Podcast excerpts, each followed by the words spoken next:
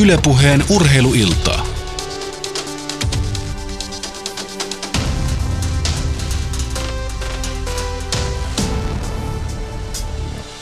Ja oikein hyvää urheiluiltaa kaikki kanssa eläjät. Nyt on taas luvassa seuraavat puolitoista tuntia puhetta urheilusta. Tervetuloa kaikille vaan mukaan. Jere Pehkonen teitä täällä tervehtää ja tämän illan aihe. Se on jokseenkin aika laaja, kun puhutaan urheilumarkkinoinnista, puhutaan varainkeruusta, puhutaan hyvistä ja huonoista esimerkkeistä urheilumarkkinoinnin saralla, kotimaisen urheilumarkkinoinnin kehityksestä ja myöskin kotimaisen urheilumarkkinoinnin koulutuksesta. Eli paljon on aiheita luvassa, joten kannattaa olla korvat höröllä ja tietenkin tässä muistaa se, että jos nyt keskustelun aikana sattuu sellainenkin efekti, että jotakin instanssia arvostellaan, niin ei kannata vetää minkälaista palkohernettä nenään, vaan kannattaa ottaa opiksi. Ja tietenkin sitten myös toisessa päässä, että jos jotakin arvostetaan, jotakin ylistetään, niin ei kannata missään nimessä liidellä yläilmoissa, vaan myönteisen kehityksen on silloin parempi jatkoa, muuten putoaa auttamatta karjavankkureiden kyydistä. Suuri ilona etenkin mulla on tässä tietenkin se, että täällä seurana studiossa on tässäkin asiassa mua viisaampia miehiä valistamassa. Mukana ovat kansantaloustieteiden tohtori, urheiluliiketoiminnan sekatyömieheksi itseään tituleeraava nykyisin markkinointitutkimusyhtiö M3 Research Finlandin tutkimuspäällikkö Arto Kuuluvainen. Tervetuloa. Kiitos, kiitos. Se, sen verran pakko korjata itse asiassa kaksikin juttua toi heti kärkeen, okay. että, että ei sunkaan kansantaloustieteen, vaan kauppatieteen. Ai kauppatieteiden, anteeksi. Enemmän markkinoinnin taustalla, taustalla tässä. Ja tuota, okei, okay, okei. Okay. Mutta tuota, mennään tällä. Eli Kiitoksia.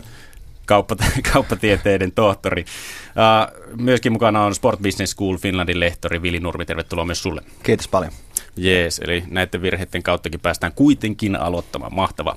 Hei, tässä teidän agendat, teidän äänet, te itse tuutte tutuksi varmasti puolentoista tunnin aikana kuulijoille, mutta esitelkää nyt vähän tässä kärkeen, että mikä teidän historia on urheilumarkkinoinnin saralla ja miltä kantilta te sitä tällä hetkellä katsotte. Arto voi aloittaa. Joo, eli tota, Arto Kuuloin tosiaan oli nimi, nimi ja oma, oma historia urheilumarkkinoinnin saralla varmaan juontaja lapsuus, lapsuusvuosia asti. Että urheilusuvun Vesa niin sanotusti, isä Kuopio palloseuraavana puheenjohtaja niin edelleen, edelleen että tavallaan kasvanut siihen ilmapiiriin, ilmapiiriin mutta näin ammatillisesti niin tuota, Turun kauppakorkeakoululla kahdeksan vuotta opetin urheilujohtamista, urheilujohtamista, urheilumarkkinointia, urheiluyrittäjyyttä, yrittäjyyttä vuosittain vedettiin kurssia ja sitä kautta, sitä kautta tullut sitten, sitten hyvinkin tutuksi suomalaiset seurat ja teemat tämän aiheen ympärillä ja käytännön kokemusta myös jonkin verran, eli olen ollut mukana urheilu, urheiluvälinen-bisneksessä ja pelaaja-agenttibisneksen hetken aikaa ja mu, muussa, eli hyvinkin, hyvinkin laajasti katsonut. Ja nykyään tosiaan M3 Researchilla, Researchilla tehdään paljon markkinatutkimusta, mikä sivuaa ainakin jollain tavalla urheilua. urheilua eli, eli tällaisella taustalla mennään. Entä Vili? Tota, oma historia, jos nyt voi miettiä, mistä ehkä urheilun markkinoinnin puolelle nimenomaan tullut, niin tota, mä olin neljä vuotta Jenkeissä, opiskelin siellä tennistipendillä. Tuli siellä käytyä paljon urheilumarkkinoinnin opissa, kuitenkin aika edelläkävijä noin maailmanlaajuisesti. Jenkkien urheilumarkkinointi tuli jatkaa Jyväskylää, luin kauppatieteiden maisteriksi, myöskin siinä napaten kaikki mahdolliset urheilumarkkinoinnin markkinoinnin kurssit sun muut työhistoriasta. Mä olin Infront Finlandilla tuossa Hartwall Areenalla kolme puoli vuotta hommissa ennen nykyistä, nykyistä Sport Business Schoolin pestiä, jossa mä olen neljä puoli vuotta – ja taustasta sen verran, että siis Haakahelian ammattikorkeakoulu on mulla palkanmaksajana. Eli ollaan tämmöinen urheilumarkkinointi ja johtamiseen keskittyvä yksikkö Haakahelia ja Jamkin, Jamkin yhteiskonseptina. Eli tätä kautta ja tästä näkökulmasta, eli myynti, myyntipuolella Infrontilla ja tapahtumatekijänä ja nyt koulutuspuolella. No niin. Äh, niin kuin sanoin, että urheilumarkkinointi se on aika laaja käsite, niin mitä te itse miellätte sen, että mitä urheilumarkkinointi sanana pitää oikein sisällä, mitä se käsite tarkoittaa? No mä voin ottaa koppi tästä, tästä heti alkuun, eli, eli tota, kyllä se, kuten tuossa ennen lähetystä vähän herrasmiesten kanssa keskusteltiin, niin ikävä kyllä monesti mielletään edelleen siihen kaukalon laita pelipaita hommaan, mutta onhan se nyt todella paljon muutakin, ja varsinkin moderni urheilumarkkinointi, niin, niin tota, tarjoaa kyllä hienoja mahdollisuuksia, hienoja mahdollisuuksia ja tarinankerrontaa, sisällön tuotantoa, tuotantoa ja muuhun. muuhun. Et mä, mä haluan nähdä, nähdä sen vähän laajemmin kuin mikä ehkä tällainen traditionaalinen suomalainen näkemys siihen liittyen on ollut. Mut mä luulen, että Vililläkin on tähän sanottavana. On, on ehdottomasti ja puhutaan yhteisöjen rakentamisesta, brändin luomisesta, asiakkuuksien, asiakkaiden tuntemisesta. Nämähän on kaikki asioita, jotka liittyy markkinointiin ja myös urheilumarkkinointiin. Että tota, vähän turhan herkästi, ehkä mediallakin siinä osansa, mutta mainonta ja markkinointi lyödään yhteen ja ymmärretään markkinointi hyvinkin kapea-alasena tempauksina. Totta kai niitäkin tarvitaan, mutta niin kuin noin lähtökohtaisesti niin se on hyvin laaja koko tuotteen rakentamisprosessi tai yhteisön rakentaminen tai koko lajin markkinoinnin, lajin tunnet, tunnetuksi tekemisestä ja näistä asioista, kun puhutaan, niin se on hyvin, niin kuin sanoitkin, hyvin laaja käsite. Arto, sä sanoit, että haluaisit nähdä sen paljon laajemmin, niin missä, missä mitä tarkoitat tällä niin kuin laajemmalla näkemyksellä aiheesta? No, no varmaankin ju, just sitä, että tavallaan niin kuin, niitä mahdollisuuksia, mitä, mitä esimerkiksi tämmöinen hyvin toteutettu urheilumarkkinointi markkinointi voi tarjota vaikka suomalaisille yrityksille, niin on erittäin vahvasti alihyödynnetty tänä päivänä. Siihen on moni syitä, että esimerkiksi seurathan ei osaa, osaa vieläkään konseptoida, konseptoida täällä kunnolla, kunnolla. Kun mietitään vaikka sitä niin kuin yleisömäärää, yleisöä, mitä käy siellä tota, matseissa tai mitä seuran ympärillä pyörii, niin eihän, eihän sitä tunneta oikeasti. Että ei se asiakas ymmärrys siinä ole kehittynyt. Että, että kuinka moni seura voi väittää, että he tietää oikeasti, että minkälaisilla profiililla heidän, heidän katsojat on. on. Esimerkiksi otetaan vaikka tämmöinen esimerkki, että sillä, jos seura pystyy sanomaan, että meidän kannattajista 250 on tässä tuloluokassa ja meinaa ostaa seuraavan vuoden siellä uuden henkilöauto. Ja heillä olisi lista niistä. Niin sehän olisi erittäin vahva myyntiargumentti, minkä olisi kiva lähteä spor- potentiaalisten sponsoreiden ovelle kolkuttelemaan kolkuttelemaan. Ja tällaiset tietoperusteista markkinointia harrastaa niin kuin isommissa urheilumaissa. Tietysti resurssit on eri, mutta ei tämäkään nyt vaatisi mitään ihan älyttömyyksiä, että tämmöisen, tämmöisen pystyisi toteuttaa Suomessa. Mutta ikävä kyllä, niin vielä ei ole aika ollut kypsä siihen, mutta mä luotan vahvasti, että pian on. On ja siis se, tossakin sanoit, sanoit jo sanan resurssi, niin aika usein se Suomessa nähdään kuluna, eikä investointina siihen, että me tuotetaan tulevaisuudessa enemmän kuin me tämä asia tiedetään. Että mm-hmm hyviä pointteja tuossa Artolla ehdottomasti itse itse tuossa oman työnikin puolesta ja toisaalta niin kun se, miten mä haluan alaa nähdä tulevaisuudessa, niin kyllä se tiedon, tiedon määrää niin meidän täytyy älyttömästi lisätä.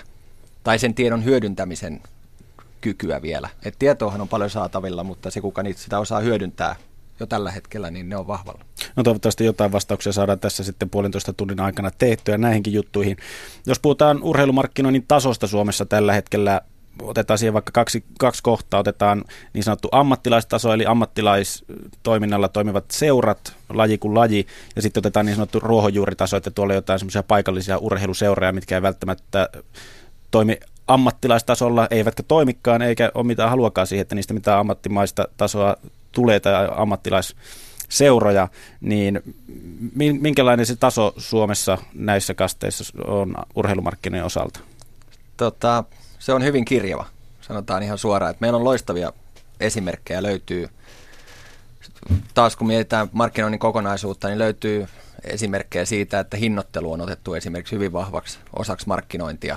Ja siitä löytyy esimerkiksi Jokerit viime kaudella, niin he otti hinnoittelun yhtenä heidän markkinointimiksin niin kuin tämmöisen kilpailutekijänä ja onnistui siinä erinomaisesti.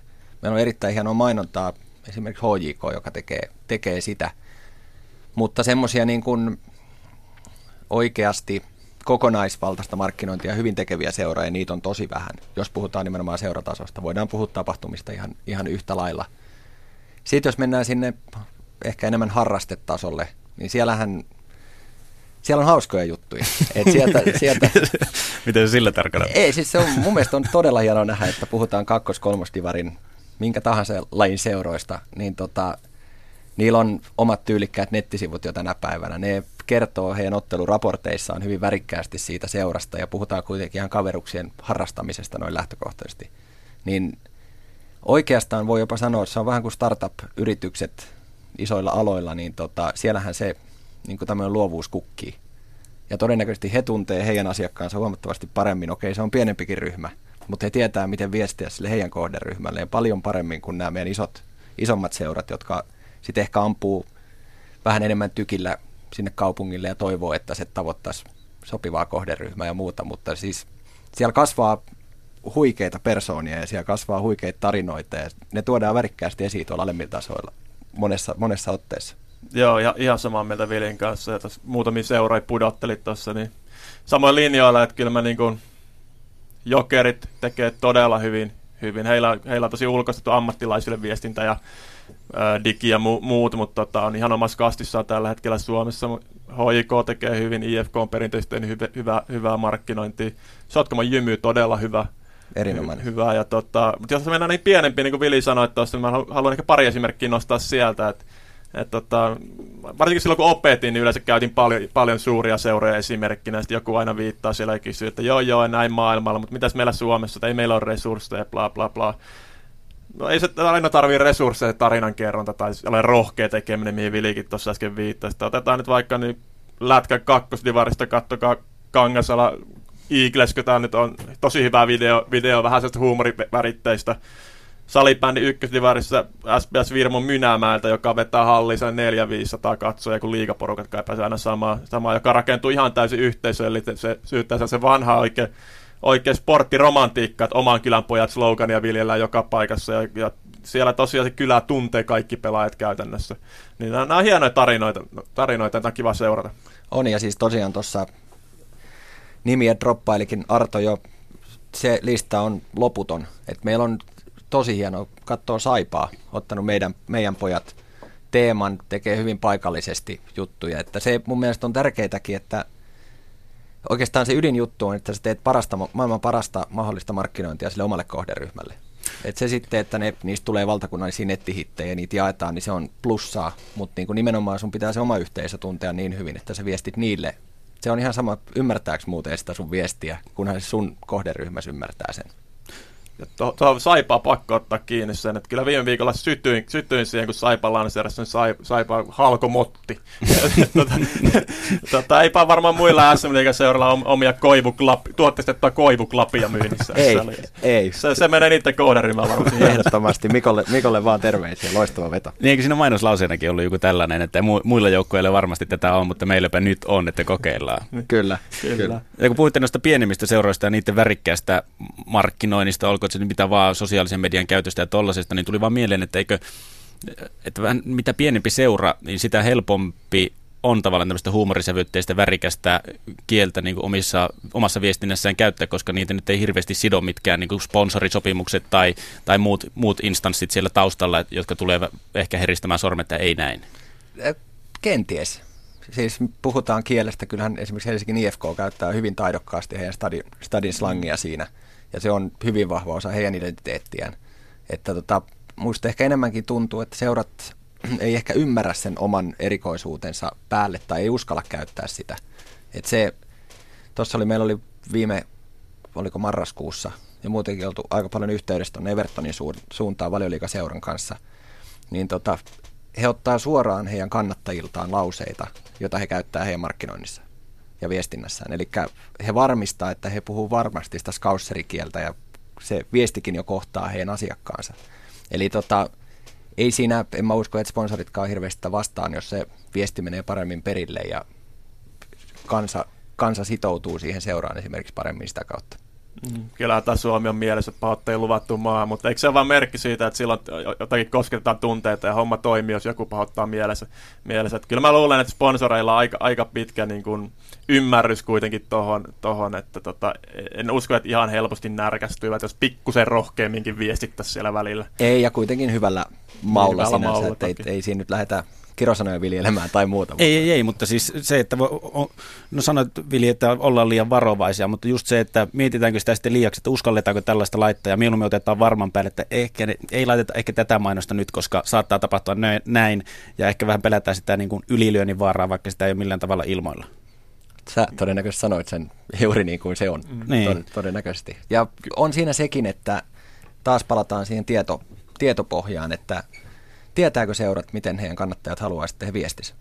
Tai mitkä, mitkä on ne imagotekijät, joista, seuran, joista seura tunnetaan? Tietääkö seura ja siten niitä? Koska niiden avullahan sitä voisi vahvistaa, kun niitä tuodaan, tuodaan markkinoinnissa viestinnässä paremmin esille.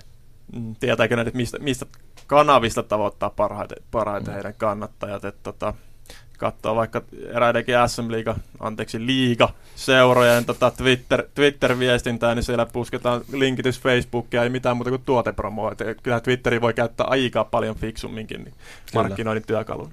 No mihin tätä suomalaista urheilumarkkinointia, ur, urheilumarkkinaa kannattaa sitten verrata? Jenkit tietenkin luvattumaan niihin ei voi missään nimessä ottaa vertauskohtia, mutta onko se sitten tämä perus, mihin suomalaista ylipäätään kaikkea aina verrailla, verra, vertaillaan, niin onko se muut Pohjoismaat, Ruotsi, ne mihin, mihin kannattaa suunnata katseita, jos lähdetään vertailemaan asioita?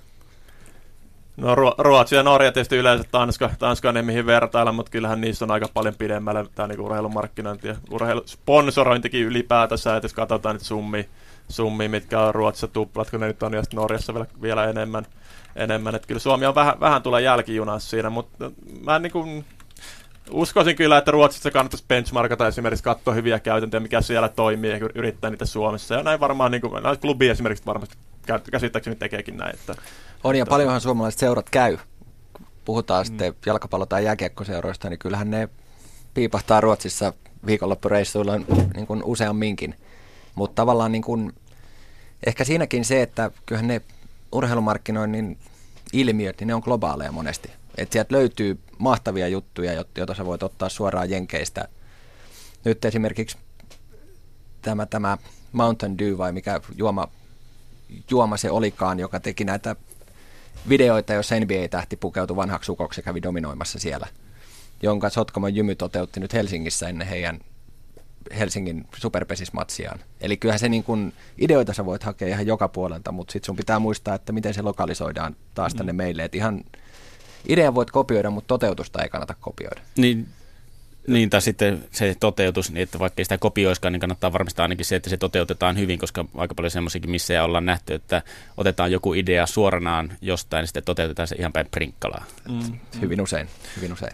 No niin konseptoinnista ylipäätänsäkin, että tietysti tanskalaisten kanssa teet paljon töitä, niin siinä, siinä huomannut, miten hienosti osaa konseptoida esimerkiksi vaikka eläintarhoja urheilun ulkopuolelta ja tehdä sponsoriyhteistyötä sillä saralla. Mutta palatakseni urheiluun, niin kyllähän niin kuin jollain tavalla rakastunut tuohon Tukholman AIK, AIK-viestintään, että tota, mahtavasti käyttävät videoita ja, videoita ja sitten heidän lätkäpuoli taas pelaa Allsvenskan ja toisi korkeita sarjatasoja jääavauksessa, eli treenejä oli katsomusta noin 800 henkeä. Et siinä, sinne aloitti se viestinnä jo edellisellä viikolla ja koko ajan, koko ajan toista, toista lisää ja teki video siihen, siihen ja muuta. Et, et kyllä, kyllä me taas tullaan vähän jälkijunassa. Sama kaupunki, toinen suurseura Hammarby, aivan mahtava esimerkki. Nyt on, onko toka vai kolmatta vuotta putkee koko Pohjoismaiden suurin yleisökeskiarvo, pelasi viime kauden Divaria. Että nämä, että menestys tuo yleisön tai muuta, niin kyllä ne voidaan aika helposti kumota, kun aletaan oikeasti katsoa, että mistä se johtuu, että siellä se yhteisö on esimerkiksi rakentunut ja muuta, niin kyllä se on paljon muustakin kuin vaan siitä, että menestytään. Niin ja sitten tässäkin asiassa aina vedotaan Suomen osalta siihen, että täällä ei ole urheilukulttuuria, että men, menkää Ruotsiin, siellä on urheilukulttuuria, sen vuoksi ihmiset käyvät katsomossa, että Suomessa ollaan vain menestyksen nälkäistä, mutta jotenkin musta tuntuu siltä, että se urheilukulttuuri lainausmerkeissä, niin sekin on osaltaan just tämän niin kuin urheilumarkkinoinnin huonosta tasosta johtuvaa, että ei, osa, ei osata luoda niistä ehkä vähän huonommin menestyvistä seuroista, niin niistä ei osata luoda mielenkiintoista, koska ei se futiksen osalla, lätkän osalla, niin ei se peli ole mitenkään sen ihmeellisempää kuin täällä Suomessakaan. Ihan pieni on se tasoero, mutta se ei selity sillä, että sinne yhtäkkiä tulisi niin kuin 40 000 ihmistä enemmän kattoa. Ehdottomasti näin. Ja siis meillä on, tuossa oli parikin pointtia, mihinkä haluan tarttua. Se, meillähän on todella vahva urheilukulttuuri Suomessa. Et se, että ei monessa maassa 15 asteen pakkasessa ihmiset mene ladun varteen katsomaan hiihtoa, mutta se on vaan, se ei ole niin kuin eurooppalainen, yleinen eurooppalainen urheilukulttuuri. Et meillä on ihan omat juttumme täällä. Et sinänsä meillä on vahva, mutta toki maailma globalisoituu ja halutaan harrastaa samoja lajeja kuin muualla maailmassa, niin sen juurruttaminen taas tänne meille ja sen opetteleminen, se vaatii uutta, uutta juttua. Sitten toinen, mihin sä tuossa viittasit, tämä menestyspuoli, se on ehkä, meillä on urheilussa, mikä itseä häiritsee todella paljon. Meillä on tämmöisiä uskomuksia, joilla me selitetään tavallaan omia epäonnistumisia ehkä niin kuin plussaksi ja todetaan, että eihän me voitu mitään tehdä, koska asia oli näin. Esimerkiksi tämä menestyshulluus. En mä tiedä yhtään maata maailmassa, joka ei ole menestyshullu. Että ei Chicagon kaduilla olisi miljoonaa ihmistä ollut, jos ei Black Hawks olisi voittanut mestaruutta tai muuta. Että se on mun mielestä siinä me tullaan taas tähän meidän, mä en sano huonouteen urheilumarkkinoissa, vaan ehkä tähän uutuuteen ja siihen ohuuteen vielä, tai kapeuteen. Että tavallaan me ollaan onnistuttu tuotteistamaan menestys ja kenties näkyvyys urheilumarkkinoinnissa – mutta sitten ne kaikki muut asiat, yhteisöllisyydet ja muut, niin ne meillä on vielä vasta vaiheessa, jolloin se on helppo takertua siihen menestyshulluuteen ja muuhun, muuhun näissä jutuissa. Vili mainitsi suosikkisanani yhteisöllisyys tuossa ja siihen voi vähän ottaa kiinni. kiinni. Eli no, jos tässä katsotaan suomalaisia seuroja, niin to, toki IFK, IFK on ehkä niitä harvoja, joilla on semmoinen niin sukupolvet yhdestä juttu, että siellä ehkä jollain tavalla periytyy isältä pojalle. Vähän sama mitä niin kuin, ö, Briteissä. Ja, no, mä asuin, asuin aikana Lissabonissa, Lissabonissa ja tota, siellä kun keskustelin ihmisten kanssa, niin kaikilla oli joku seura, mikä kulki melkein sillä suvussa. Että he oli vaikka Benfica Sociota eli jäseniä, mutta ei he silti, vaikka heillä olisi jäsenkortti, vaikka he ei käynytkään matseissa kuin ehkä kerran viidessä vuodessa. Hmm. Ja siellä oli tätä ilmiöä havaittuissa. Mä oon nä- näkevinä, että jokerit on, on tätä lähtenyt kanssa rakentamaan. Että esimerkiksi eilen heillä näkyy olevan rautatieasemalla iso kuvasi, mihin haluaisi fanit mukaan. Että tällä tavalla tuodaan pelaajien joukko, että lähe, lähelle niitä faneja, jatkuva interaktio, interaktio heidän keskelle ja sitä kautta rakennetaan sitä yhteisöllisyyttä. yhteisöllisyyttä. Ja ehkä vielä tähän on ehkä hieman eri kulttuuri, mutta taas tuossa jokunen vuosi sitten, kun olin Strasbourgin yliopistolla, yliopistolla duunissa jonkin aikaa, niin tota, Strasbourgin kakkosjengi lätkässä nousi Ranskan kolmosdivarista kakkosdivariin ja 1500 henkilöä jäähallissa. Petriäisen Pasi, vanha maajoukkuekiekko, oli samaan aikaan siellä ykkösjengissä pelaamassa ja Pasin kanssa Brunssilla käytiin ja kysyi, että miten Pasi on mahdollista, että tota, halli vetää noin paljon jengiä, jengiä tämmöinen kolmosdivari lätkä, lätkämatsi, mikä ei kuitenkaan Ranskassa todellakaan mikään iso laji.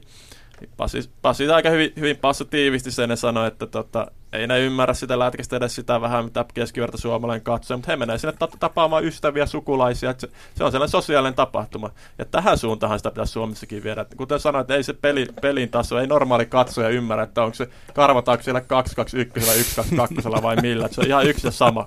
kyllä, kyllä. Ja tuossa tullaan paljon, me ollaan paljon tapahtumia nyt tutkittu viime aikoina ja se niin kuin pelin tason merkitys, niin ei se se on tosi pieni. Et Suomessa urheillaan uskottavalla tasolla melkein joka lajissa, jotta siitä voitaisiin tehdä niin kuin jo kiinnostava tapahtuma. Että tavallaan mua häiritsee monessa yhteydessä, että me puhutaan, että tulkaa katsomaan laadukasta vaikka koripalloa. Ei se susiengi-ilmiö ei se perustunut pelkästään sen laadukkaan koripallon ympärille, vaan siihen äänekkäisiin faneihin ja se yhteisö kasvoi sitä kautta ja kaverit oli siellä ja mentiin mukaan ja tehtiin kiva reissu Bilbao vielä ja niin kuin nyt, nyt on kiva kokoontua myös kotimaisissa otteluissa tai kotimaisissa maaotteluissa.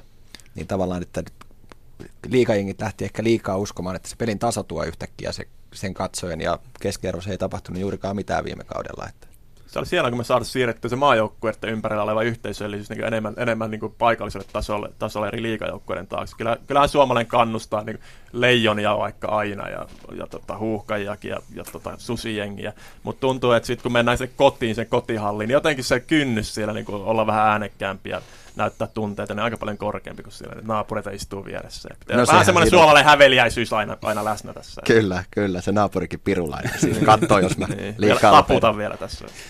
Niin, tuossa tuli vaan mieleen, että aina susijengikin menestys, niin oltiin kyselemässä Koripalloliitolta, että miten te aiotte nyt käyttää hyväksi tämän menestyksen, mutta onko liitto ihan väärä instanssi kysyä sitä, koska se pitäisi ne korisliikan joukkueiden pitäisi käyttää se menestys hyväksi, eikä liiton. No mä itse yritin toimia Twitterissä muun muassa aktiivisena kisojen aikana ja yritin herätellä niin kuin paikallisseuroja, että menkää nyt herra näin kisojen aikana se kauppakeskukseen pompottaa palloa ja kertomaan, että hei tätä pelataan täälläkin.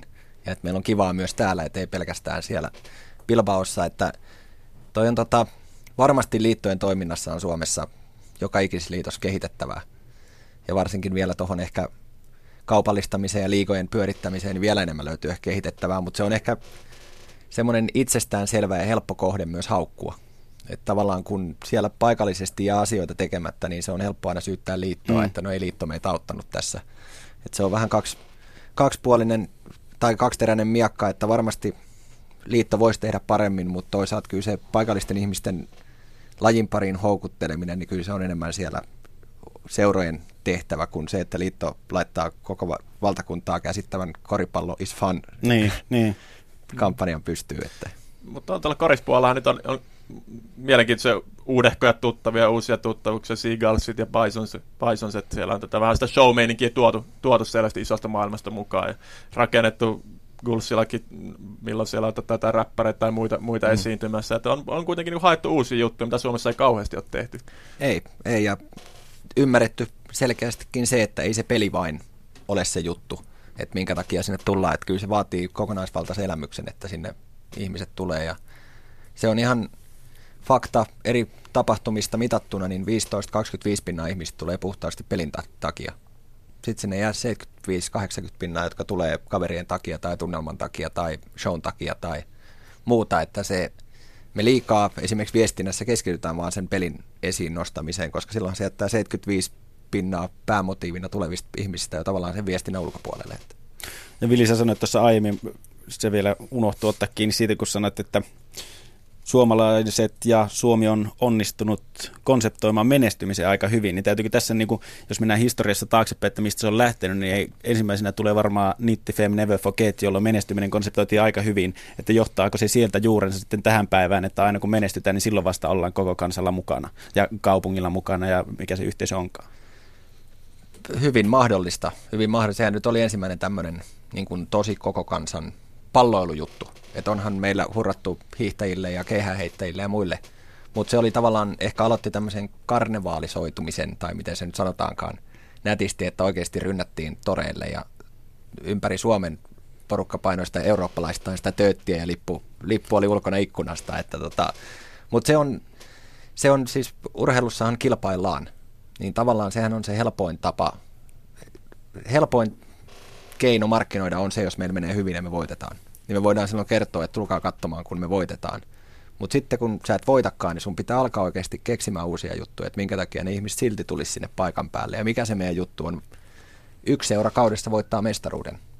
11 tai 13 muuta, niin mm. ei ne voita. Niin, mutta niillekin menestyminen voi olla muutakin kuin se mestaruus, vaikka niin kakkospaikka tai, tai mitallisia tai ylipäätään. Totta kai, totta kai, mutta niin kuin mun mielestä silloinhan me rakennetaan, jos me mennään sen menestymisen varaan ja yleisömäärät ja muut tukeet, ei se menestys kuitenkaan niin paljon esimerkiksi liikaseuroilla sitä yleisömäärää nosta. Nosta, että oliko kalpa, joka oli runkosarjan ykkönen vai kakkonen ja keskiarvo laski sillä kaudella. Et siitä on paljon todisteita, että ei se ihmisille loppupelissä se menestys välttämättä ole kuitenkaan se juttu, vaan siellä on taustalla paljon muitakin asioita. Mm. Kyllä, mutta jotenkin, jotenkin No joo, tietyllä tavalla helppo assoida tuohon menestyshullun kansan, kansan Turussa asuvana, asuvana siinä mielessä, että niin kun, kun Teps pärjää lätkästä, niin koko kaupunki on mustavalkoinen, mutta sitten jos tulee tällainen normikausi, niin kuin viime vuosina on, niin ei kukaan vääntänyt hallille. En ole mones, monella paikkuunella on kyllä nähnyt ihan niin räikeitä tuollaista, mm. tota, että monia, monia turkulaisia kavereitakin, niin, ketkä sitten kun pääst, alkaa playerit ja kaivaa ne tepsipaidat jostain runkisarjassa, niin käy ehkä yhden matsin katsoa. Toki. No, mutta tehdäänkö siellä kuitenkaan sitten sitä työtä markkinoinnillisesti sen yhteisön eteen, että nekin, ketkä painaa silloin playerit ja alkaessa tepsin paidan päälle niin, että ne maksimaalisesti yritetään saada katsomoihin jo silloin runkosarjan aikana. No ei varmasti, mutta mä luulen, että silläkin, siinä on taas yksi seura, joka, joka niin kuin, no ei, en, en, millään, millään jaksa uskoa, että he tuntisi kovinkaan hyvin yleisö, yleisönsä, että tota, se ei muuta kuin big dataa läpi kahlaamaan takavuosilta, ketä siellä hallissa on käynyt ja, käynyt ja näin, näin eteenpäin, mutta tota, tämä on aika tyypillistä Suomessa. Ylepuheen urheiluiltaa. Ylepuheen urheiluillassa siis tänään puhutaan urheilumarkkinoinnista ja vieraana täällä on Arto Kuluvainen ja Vili Nurmi. Puhutaan pienten kaupunkien, kun tässä nyt ollaan ammattilaisseuroja, pääsarjaseurojen ja sellaisten asioista puhuttu ja niiden markkinoinnista, niin puhutaan tällaisten niin pienten kaupunkien urheiluseurojen, jonkun vaikka yleisurheiluseuran, joka pyrkii saamaan junioreita, lapsia, nuoria harrastusten pariin, niin sellaisten markkinoinnista, mitä niiden pitäisi tehdä, koska tiedetään se, että nuoriso liikkuu koko ajan vähemmän ja vähemmän ja sitä voivotellaan ja aina puhutaan siitä, että ihmisiä pitää saada liikkumaan. Ja helppo on videopelejä syyttää siitä, että ne vie mielenkiinnon, mutta tässäkin ollaan jo, jo, jokseenkin onnistuttu sitten munimaan, että siitä urheilusta itsestään ei tehdä mielenkiintoista, siitä liikunnasta ei tehdä mielenkiintoista ja sekin on niin kuin markkinoinnillinen juttu, mm. epäonnistuminen siinä. Kyllä. Et se niin kuin monesti seura katsoo sitä hyvin lajikohtaisesti, että me tarjotaan sinulle seiväshyppyä ja keihään heittoa. Et se on niin kuin tavallaan mm. se mainos, että tulet tänne, saat hypätä seivästä, tai saat hiihtää, tai saat pelata jääkiekkoa. Kuitenkin miettii, että mitä se junioriurheilu esimerkiksi niille lapsille parhaimmillaan on, niin sehän on kaveruuksia, ja se on hauskan vapaa-ajan viettämistä, yhdessä tekemistä. Toki lajitaitojen oppimista siinä mukana, mutta niin kuin tavallaan siinäkin mun mielestä se viesti kohdistuu liian usein siihen puhtaasti suorittamiseen, kun kuitenkin kyseessä pitäisi olla, että mihinkä ihminen käyttää vapaa-aikaa, se käyttää sitä mielellään hauskoihin juttuihin. Niin että kerrottaisiin siitä hauskuudesta ehkä enemmänkin. Ja varmaan Vili Pihapelipäivä isänä tästä, tästä niin aiheesta paremmin, paremmin hermolla, mutta mitä viimeksi tänään juttelin yhden asiakkaan kanssa siitä urheiluun liittyvistä jutuista on just, just tämä, mikä on paljon pinnalla, että oli liian aikainen erikoistuminen, että 12-vuotias salibändi Junnu joutuu treenaamaan viisi kertaa viikossa sitä omaa lajia ja kaikki muu laji jää pois. pois. Mä, mä en jotenkin usko tähän, että miettii nyt vaikka omaa lapsuutta ja no vaikka veljes, veljeni, josta tuli sitä SM tason kiekkoilija, niin kyllähän niin 12-vuotiaaksi asti, 11-vuotiaaksi asti pelasi jalkapalloa, jääkiekkoa ja tennistä. Mm. tennistä. Että se tietynlainen monipuolisuus, kun kehitetään siellä, eikä, eikä pakoteta lapsia valitsemaan liian aikaisin, niin mä luulen, että silloin, silloin pidetään sitä iloa urheilussa vähän pitempään yllä. No miten se markkinointi tässä suhteessa tehdään, että ne saadaan, koska niillä nyt jos puhutaan resursseista, niin ne on ihan, ihan hävyttömän pienet. Ei ne voi laittaa lehteen isoja mainoksia, että tulkaa nyt hyppimään seivästä tai pelaamaan tennistä tai whatever. Niin mikä ne niiden markkinointikeino olisi siinä, että ne ihmiset saadaan, vanhemmat saadaan kiinnostumaan tuomaan lapsia harrastusten pariin tai ne lapset itse sanomaan vanhemmille, että hei, tuo näyttää, kuulostaa hienolta, mennään tuonne. Kyllähän se kaupungeissa järjestetään valtavasti tapahtumia. Niin esimerkiksi siinä, että paikalliset urheiluseurat olisi mukana näissä kaupunkitapahtumissa. Tuossa oli justiinsa paljon tästä nyt aikaa, tästä pari, pari hassua viikkoa oli Kallio Blogpaati, oli tässä Helsingissä. Ja sitten oli Skidit Festari, oli sama aikaa, mistä olin oman, omien lasteni kanssa siellä. Ja niin kun siellä oli esittävää taidetta, siellä oli sirkusta, siellä oli musiikkia hyvin vahvasti. Ei ollut mitään sporttiin viittaava. Se, että okei, okay, skeittarit skeittasi siinä kadulla, se oli, mutta niin kun tavallaan me ollaan urheilussa ja liikunnassa niin tosi huonoja hyödyntämään tämmöisiä niin kuin muita kaupunkikulttuuriin liittyviä asioita. Et se, että kyllä nuoret liikkuu paljonkin esimerkiksi skeitaten. Se porukka kyllä ne löytää paikkansa, missä skeitata ja niillä on hauskaa siellä ja se leviää ja ne pyytää kavereitaan mukaan. Mutta se, että meillä esimerkiksi niin paikalliset urheiluseurat olisi aktiivisesti mukana tämän tyyppisissä tapahtumissa, kertomassa siitä toiminnastaan, kutsumassa kokeilemaan ja muuta, niin siinä on paljon kehitettävää vielä. Tämä on vaikea, vaikea asia niin kuin kireässä taloustilanteessa, mikä tällä hetkellä on, mutta esimerkiksi Saksassa käsittääkseni urheiluseurat vetää koululle tämmöisiä kerhoja ja saa siitä palkkia. Se on yksi, yksi väylä hankkia seuralle varoja. varoja. Toisaalta olisi kiva nähdä, mitä kyllä tekeekin jonkin verran seurat, että jalkautuu päiväkoteihin ja ala-asteille ja muuten, niin kyllä mä niin uskon, että siellä saadaan, saadaan sitä liekki, liekkiä sytytetty, kipinä sytytetty No mikä sitten itse kun olin lapsi, niin meillä esimerkiksi Kuopiossa pyöri tällainen liikuntakerho, mikä oli kaksi tuntia, oliko se nyt tiistai-iltapäivissä, missä eri lajeja kokeiltiin ja muuta, niin varmasti sieltäkin, sieltäkin sitten ohjautui myös seuratoimintaa ihmisiä, ihmisiä että tota, ää, avaimia on kyllä, mutta tota, tämä varma, varmaan talous, taloudellinen tilanne on tietysti aina, aina ainakin yksi helppo, helppo tekijä, mihin vedota siitä, että miksei niin kuin tehdä, mutta siitä voitaisiin viedä keskustelua tässä, tässä taas niin kansanterveysakselle, mikä se taas olisi ihan oma, oma teemansa. Kyllä. Joo, ei nyt sekoiteta sitä tähän näin. Mutta tajuako tässä tapauksessa niin otetaan taas se, seurat, paikalliset urheiluseurat, jotka sitten tekee tällaista jalkautumista, tuo vaikka niin kuin, ö, pesäpallojoukkueen pelaajia kouluihin, jääkiekkojoukkueen pelaajia kouluihin, kerhoihin, niin tajuako seurat tällaisten asioiden yhteyttä siihen niin kuin pitkällä aikavälillä, että kun me tuodaan nämä tänne kymmenvuotiaiden joukkoon, nämä meidän esikuvat, mitä ne lapset saattaa sitten siitä innostua ja katsoa niitä ylöspäin, että ne vaikutukset sitten näkyy vasta siellä niin kymmenen vuoden päästä ehkä. Niin ymmärtääkö seurat tällaisia, tällaisia tota, kokonaisuuksia vai katsotaanko aina sitä tavalla vuosia kausi eteenpäin?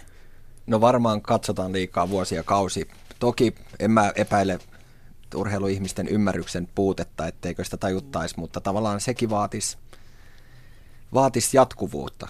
Et se, että kerran käydään koululla, niin se on hieno juttu. Se luo todennäköisesti hauskan päivän sinne ja saadaan seuran värejä ja seuran tunnettuutta vähän siinä kohderyhmässä parannettua, mutta jollainhan sitä pitäisi jatkaa, jotta se kenties johtaisi siihen, että ne tulisi otteluihin useammin, jotta ne menisi kokeilemaan sitä lajia useammin.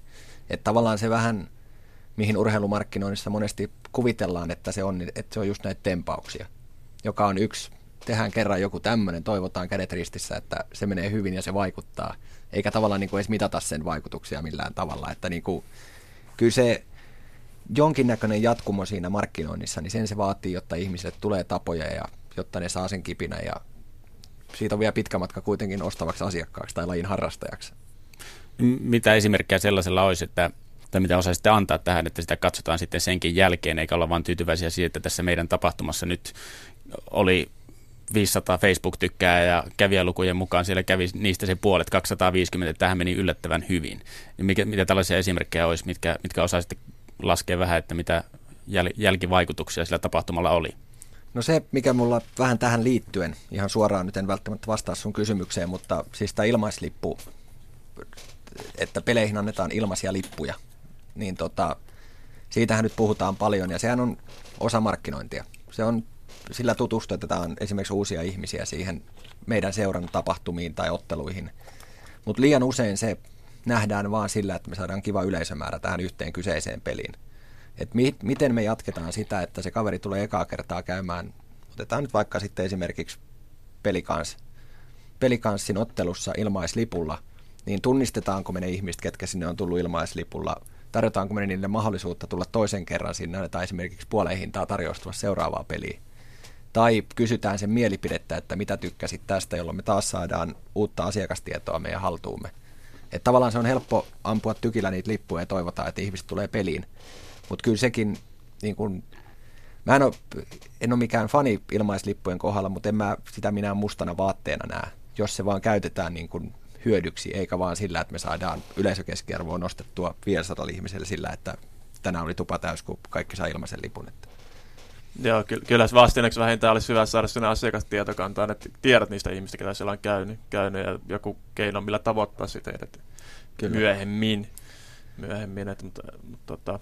Tuohon harrastepuoleen vielä, Arto tuossa viittasikin, mä itse tosiaan olen pistänyt pystyyn tämän pihapelipäivä ajatuksen – joka on siis helatorstaisia Tapanin, Tapanin päivinä ja ideana nimenomaan promota ja tuoda kenties sporttia vähän uudella tavalla esiin. Että olisi, mä oon itse kasvanut pihapelien ääressä, toki harrastanut ihan tosissaankin, mutta niin kuin vapaa-aikaa viettänyt niin.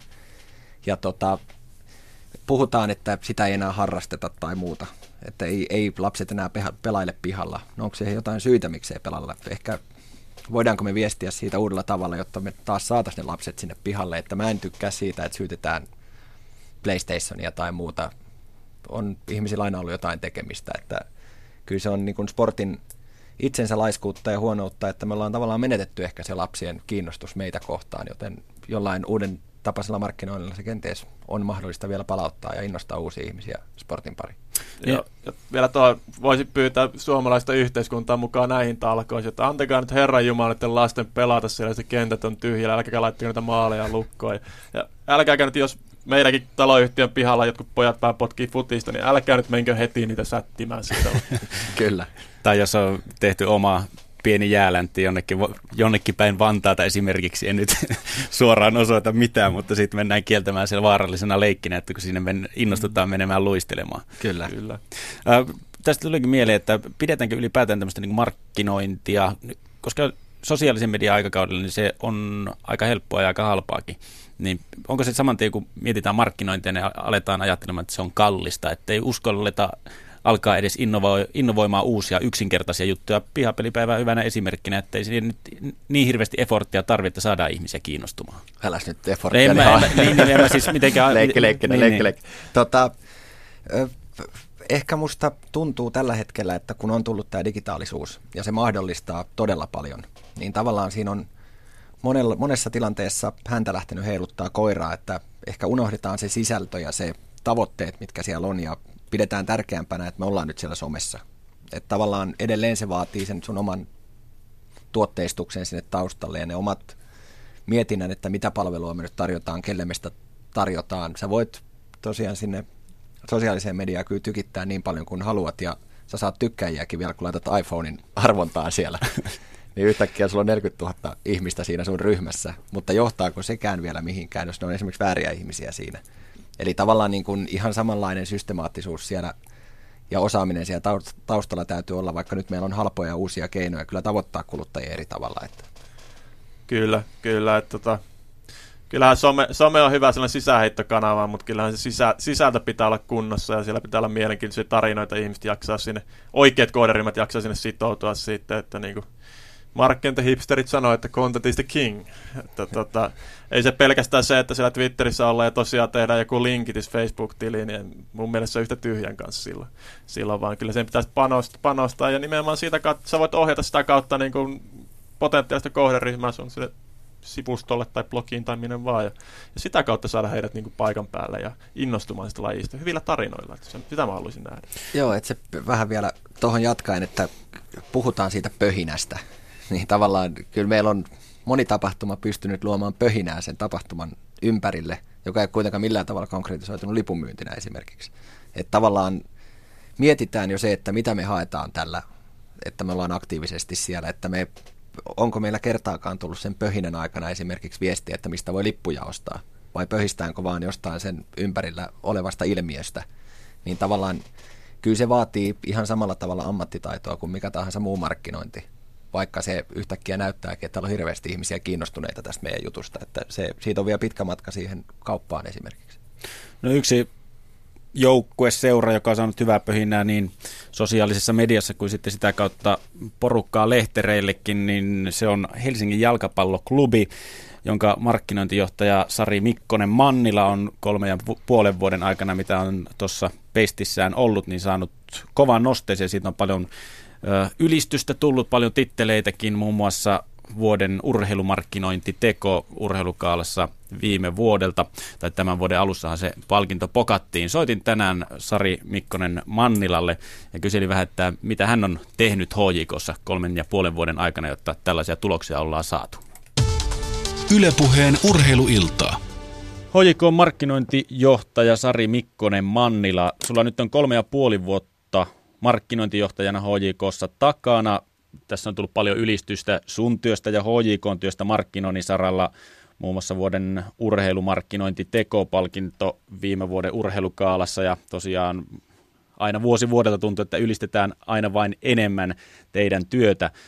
Kerro tähän alkuun vaikka, että mistä kun siirryit HJK markkinointijohtajaksi, niin mistä silloin lähdettiin kolme ja puoli vuotta sitten liikkeelle? Mikä se lähtötaso siellä oli markkinoinnillisesti? No markkinoinnillisesti tietysti, että brändihän on brändihän on ollut hienoa, että yli satavuotias brändi, joka on tässä helsinkiläisiä ilahduttanut vuosien varrella, tehnyt paljon juniorityötä ja muuta, että, että sinällään brändi oli hyvä, mutta ehkä se tapa keskustella yleisön kanssa oli pikkasen harmaa tai sanotaanko epäsäännöllinen, että, että ei ehkä, oltiin ehkä paljon sen varassa, että miten matsit menee ja siitähän, siitähän niin kuin tavallaan ollaan, se on yksi, yksi asia, mihin kiinnitettiin huomioon, että meidän täytyy niin kuin tehdä asioita niin, että me ollaan kiinnostava huolimatta siitä, mikä on aina edellisen matsin tulos tai näin. Mitkä ne oli ne lääkkeet sitten tuohon ongelmakohtaan, mitä, mitä lähdit muuttamaan? Mm.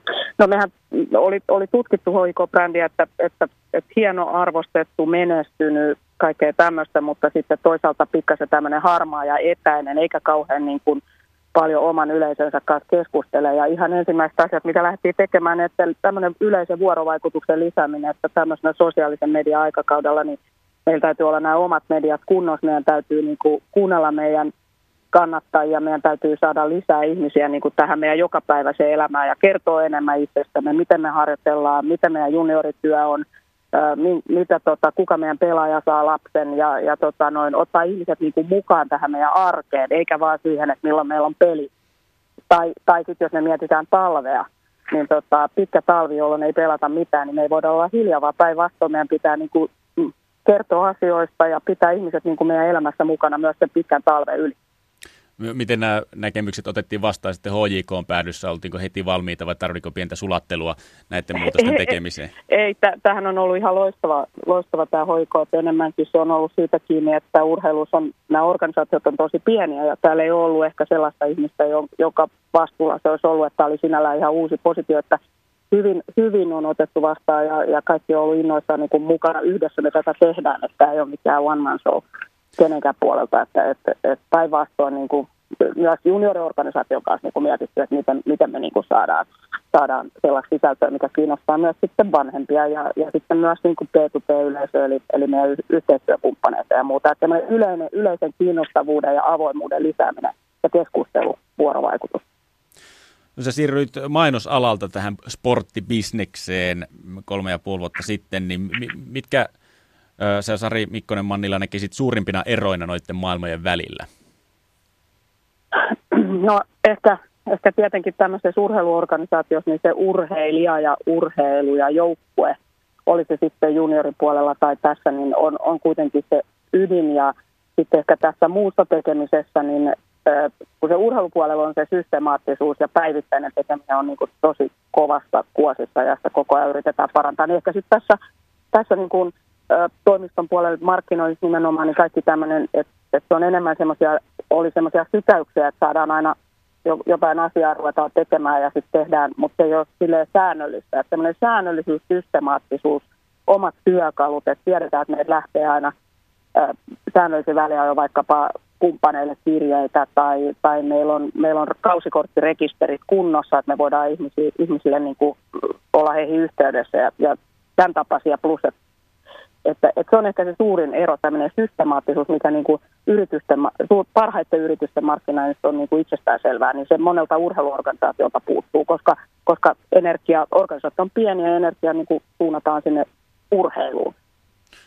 Miten sä luulet, onko mm, ehkä se mielikuva, että se, se vie liikaa energiaa, että olisiko sitten pienillä organisaatioilla mahdollisuuksia tehdä asioita tuohon, tuon suhteen niin paremmin, että riittääkö resurssit, vaikkei niitä lisää välttämättä olisi, niin kuin helpommalla?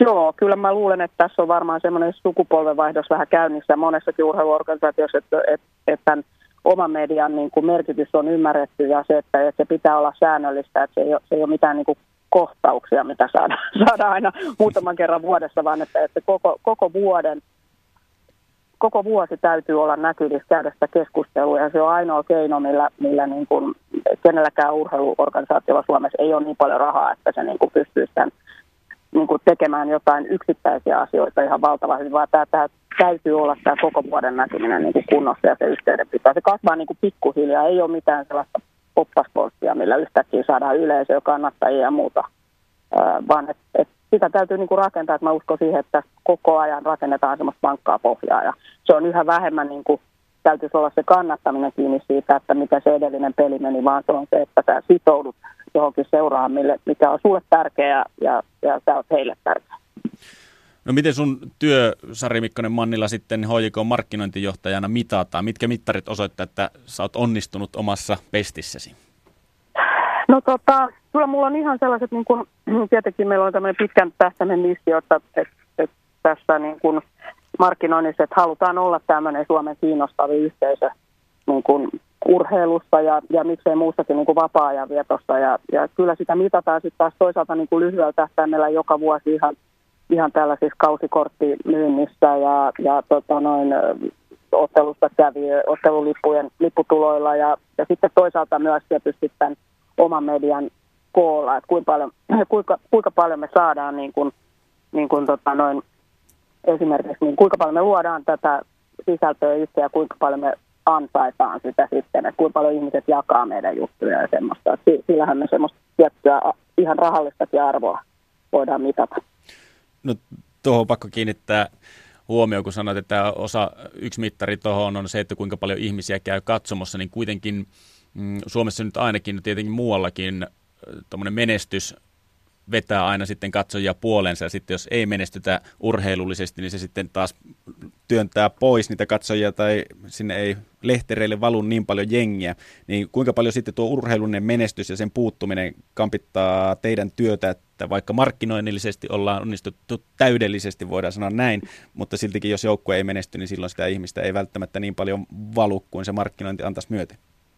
Mm, no mä en oikeastaan osaa tuohon sillä lailla sanoa, koska nyt me ollaan voitettu tässä aika paljon näitä Suomen mestaruuksia putkeen ja, ja sehän ei niin kuin tavallaan toisaalta ajatella, että vaikka me voitettaisiin kuinka monta Suomen mestaruutta, niin se ei niin kuin ehkä se, se ei ole se tapa, millä me tämä saataisiin aina niin kuin loppuun myytyä. Et nyt jos me mietitään, että, että vaikka nyt tuli nämä stadiderbyt, jotka on sinällään, että niissä on joku muu tunne kuin, että me ollaan tietenkin oltu tässä pitkään jo veikkausliikassa ja toinen joukkue nousee, niin kyllä se semmoinen niin kuin intohimo herättäminen niin kuin suuntaan tai toiseen, että ihmiset kokee hienoja tunteita täällä katsomossa, niin se on varmaan se, että, että kumpi sen niin kuin voittaa, niin, niin se aina jää sitten seuraavaan ja seuraavaan peliin sitten taas uudestaan, että, että mä en, mä en ihan niin kuin pelkästään, että jos katsotaan ulkomaillakin noita ö, seuroja, niin monet on monta vuotta pärjännyt aika huonostikin, sanotaan vaikka valioliikassa tai championshipissa, ja silti niillä on valtavat kannattajajoukot. Tullaan katsomaan kotijoukkuetta,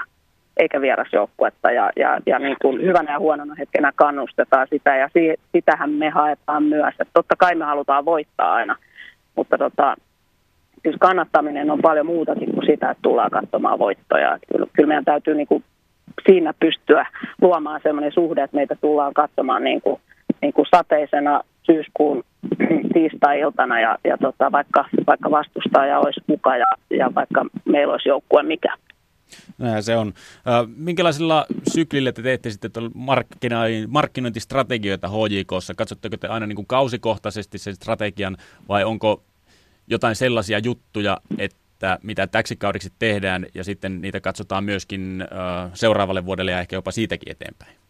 Joo, meillä on, meillä on toki sellainen niin kuin pitkän tähtäimen, että kyllä mäkin niin kuin mietin koko ajan, että mitä, mitä seuraavan kolmen vuoden aikana tapahtuu. Ja tietenkin meillä on myös niin kuin seurastrategia, että se on yhteydessä siihen, että, että se on ihan selvä, mutta kyllä me sitten aina niin kuin jokaiselle kaudelle myös mietitään, että mitkä nyt ollaan miettimässä, mitä ensi vuonna, aina tietenkin se, että missä me voitaisiin olla parempia, miten me voitaisiin saada näitä äh, asiakkaita lisää. Nyt me on tehty esimerkiksi ottelumarkkinointiin, niin tänä vuonna – pieni muutos meidän strategiassa, eli ollaan, ollaan keskitytty tämmöisiin kuumiin peleihin ja ajateltu, että, että on tietyt, tietyt pelit luontaisesti, johon meillä on mahdollisuus saada tänne todella paljon katsojia ja semmoinen iso hyppe. Ja sitten on pelejä, johon se on aika vaikeaa ja meidän ei ehkä kannata sitten ihan sama energia laittaa kaikkiin peleihin, vaan että yritetään saada sitä, että ja varsinkin jos ihminen tulee ensimmäistä kertaa, ensimmäisiä kertoja tai kerran kesässä peliin, niin on tietenkin hyvä, että ne kokeilijat tulee siihen peliin, missä on niin kuin hieno tunnelma ja paljon ihmisiä ja ja kyllä me, kyllä me näitä asioita mietitään koko ajan. Koko ajan me mietitään, miten me saataisiin niin kausikorttilaiset entistä paremmin nostettua niin jalustalle. Heille niin kuin se kokemus, että he on tosi tärkeitä. Ja, ja sitten tietenkin omat juniorit. Että, että miten varmaan seuraavan kolmen vuoden aikana, että meillä on 3000 junnua, että miten me ne perheet saadaan vielä paremmin niin kuin tähän meidän HIK-yhteisöön ja puolin ja toisin myös, miten meidän pelaajat voi olla enemmän, enemmän tuolla junnupuolella sitten näkyä ja antaa esimerkkiä.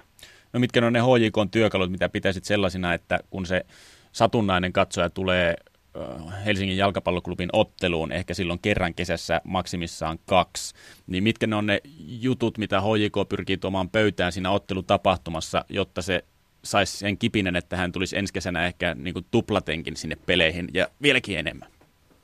No kyllä mä täällä ottelutapahtumassa tietysti, että jos mä katson tota meidän klubipäätyä, eli toi meidän kannattajapääty, joka on nyt niin kuin kasvanut vuosi vuodelta niin kuin isommaksi ja, ja se tunnelma, mikä siellä niin kuin tällaisissa isoissa peleissä on. Ja tietenkin sitten myös vierasjoukkueella, niin kyllä mä luulen, että, että jalkapallo on vähän semmoinen peli, että siihen ei, niin kuin, siihen ei niin kuin tällaiset niin kuin, kauheat niin kuin show-temput kuulu oikeastaan hirveästi, että, että, että se on yleensä ulkomailla ihan sama juttu, että se peli ja se, se mitä siellä – katsomossa tapahtuu, on se juttu. Ja, ja silloin kun meillä on niin kuin kannattajakatsomo on liekeissä ja vastustajan kannattajakatsomo on liekeissä, niin silloin kun ihminen tulee ensimmäisen kerran, niin kyllä se yleensä on aika hieno kokemus silloin, kun se tulee isoon peliin.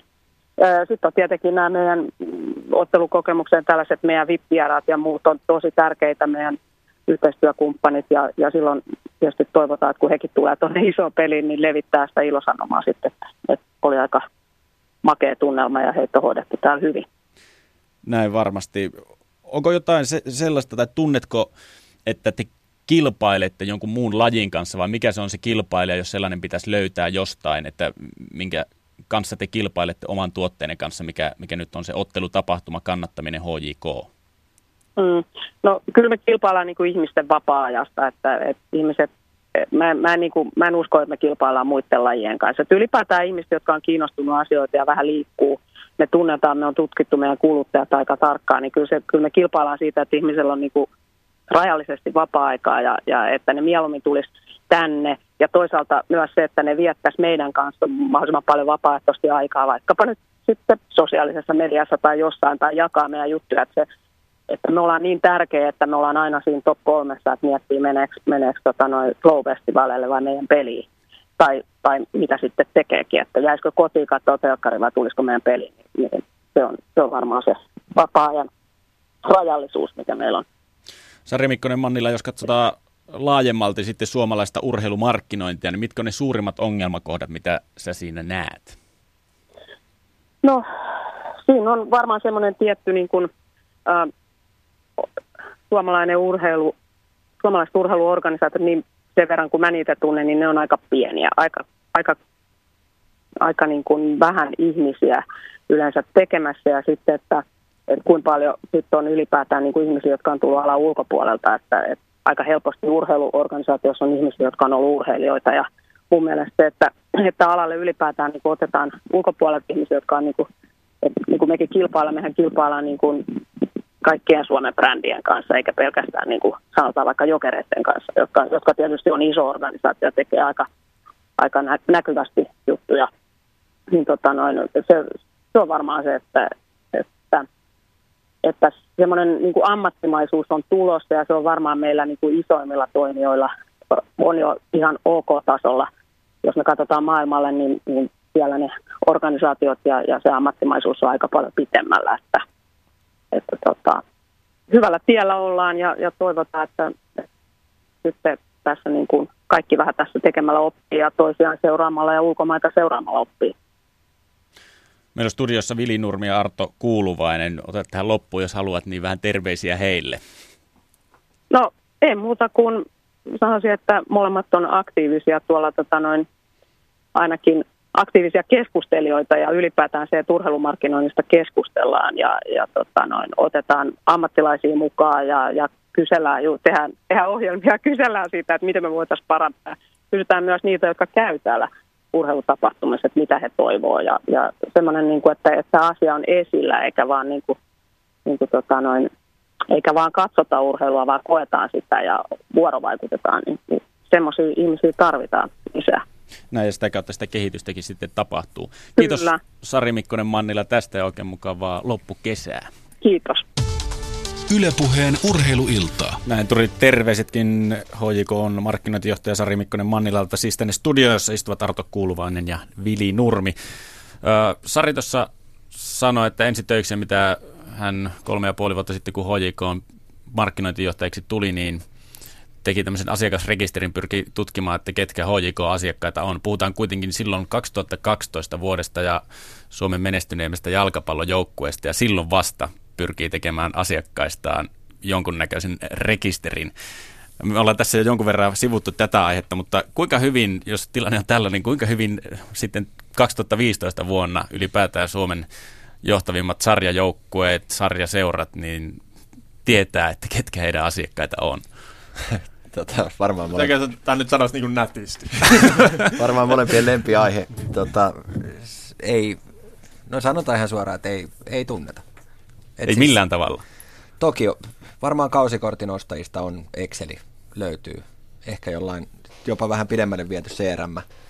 Mutta siis se, että jos kysytään, käyt kysymässä joltain seuralta, että kuka on sun asiakas, niin kuin ihan tämmöisen yksi, yksittäisen kysymyksen, tai miksi se on sun asiakas, niin todennäköisesti vastaus on, että se on 20-70-vuotias mies, joka tykkää tästä lajista.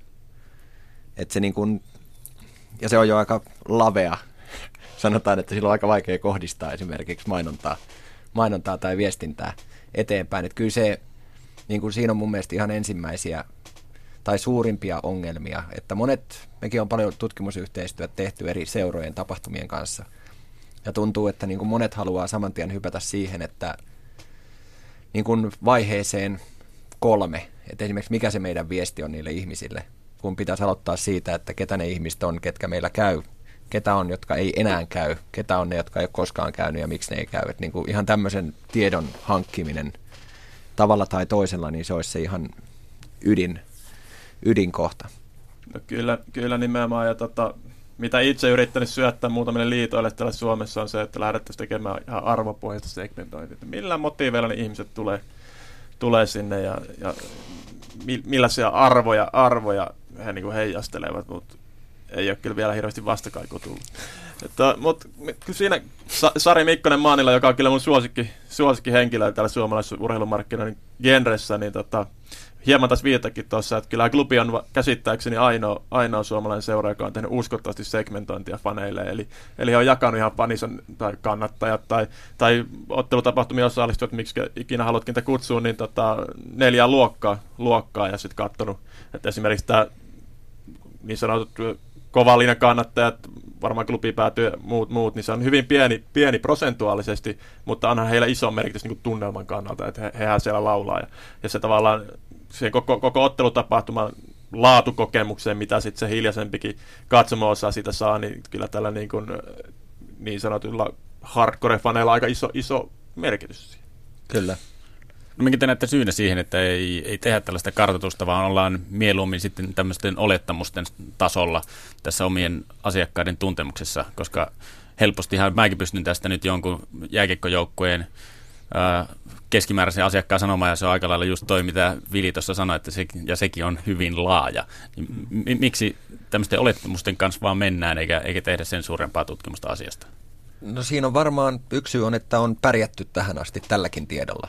Et tota, et ihmisiä on tullut, on käytetty mainontaa tietty määrä rahaa ja se halli on ollut niin täystä, meidän talous on ollut, ollut tota jonkinnäköisessä balanssissa – se, mitä mä ehkä ihmettelen enemmän, koska siellä on kuitenkin yhteistyökumppaneita vaikka kuinka paljon, jotka tuntee asiakkaansa todella hyvin. Et minkä takia nämä yhteistyökumppanit ei vaadi seuralta tarkempaa tietoa siitä kuluttajista. Että, koska eihän se sponsori ole kiinnostunut välttämättä siitä pallosta tai kiekosta tai yksittäistä urheilijasta, vaan siitä, että mitä se vaikuttaa siihen katsojaan, joka seuraa sitä lajia niin tavallaan, että mitä parempaa tietoa sä pystyisit syöttämään näille kumppaneille sun asiakkaista, niin sen arvokkaampaa se yhteistyö olisi kaikille. Että tota, mä osaltaan toivoisinkin, että, että ne yritykset, jotka tänä päivänä urheilua sponsoroi, niin vaatis urheilulta kenties vielä enemmän siitä yhteistyöstä. Ja se pakottaisi urheilun vielä kriittisemmin ja niin kuin systemaattisemmin itse tutkimaan itseään. Nimenomaan näin ja, näin ja jos nyt katsotaan vähän teoreettisemmin, niin sponsorointikirjallisuudessa ja tutkimuksessa puhutaan fitistä. Eli, eli sponsorointin kohteen arvojen pitäisi olla, pitäisi olla linjassa sen brändiarvojen kanssa, mutta kun eihän me tiedetä.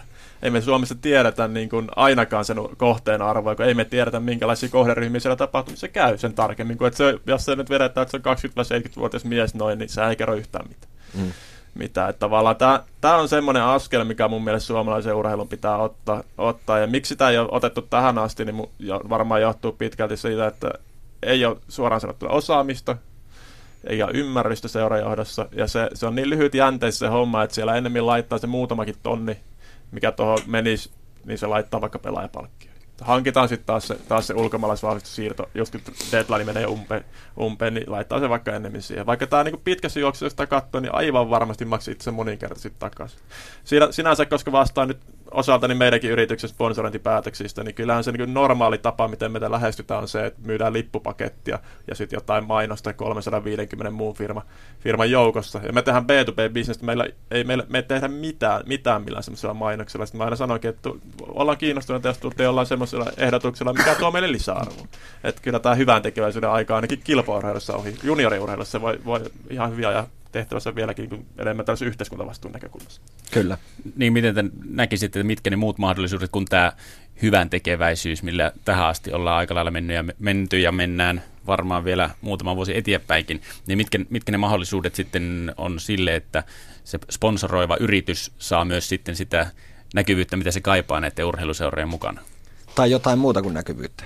Et siis sehän voi olla, että se saa niitä asiakaskontakteja sen kautta, se saa asiakastietoa, se voi saada erittäin kiinnostavan persoonan puhumaan sen yrityksen toiminnasta. Se voi tuoda sidosryhmiään sinne, se voi kenties osoittaa yhteiskuntavastuuta olemalla mukana siinä.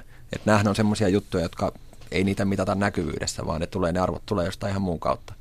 Ja, ja nime, nimenomaan mitä niin B2B-puolen yrityksen edustaja, niin mitä me haetaan, niin on, on just verkostot. Ja esimerkiksi Lupilla on, on siihen, siihen konsepti, ja sen takia me hieman, hieman heitäkin sponsoroidaan. Eli he järjestää tapahtuman, missä niin verkostoidaan muiden yritysten kanssa. Ja tämä on nimenomaan se, se missä niin kuin, mikä rooli pitäisi seuraaja ottaa aktiivisemmin. He kuitenkin on tällainen neutraali toimija, joka pystyy niin kuin linkittämään yrityksiä ihmisiä toisiinsa, mistä sitten taas parasta tapauksessa seuraa bisnestä, mikä sitten taas on, on helppo se markkinointijohtajan perusteella se, miksi me ollaan seuraavankin vuonna mukana. Että meillä, tämä niin tuo meille oikeasti konkreettisesti hyvää, eikä se, että me laitetaan se kaukolaita mainos ja jää siihen. Toki pieni, pieni tota, ehkä sormen osoitus myös suomalaisen sponsorikulttuurin siinä, että siinä missä maailmaa laitetaan se miljoona euroa sen sponssiin, laitetaan kaksi miljoonaa se aktivointi ja se hyödyntämisen. Suomessa laitetaan 10 tonni sponssia ja nolla euroa se hyödyntämiseen. Se on hurja luku, joo. Se on 0,5 vai mikä se on se mm. suhde hyödyntämiseen, kun sen pitäisi olla kaksi tai kolme. Että se kaikki budjetti sitten tumpataan, se ainoa no. 10 tonni lyödään siihen. Mutta tota, tuosta verkostosta niin voi sanoa, että oikeastaan parhaiten, miten se on Suomessa toiminut, niin täytyy Oulun kärpät nostaa esiin.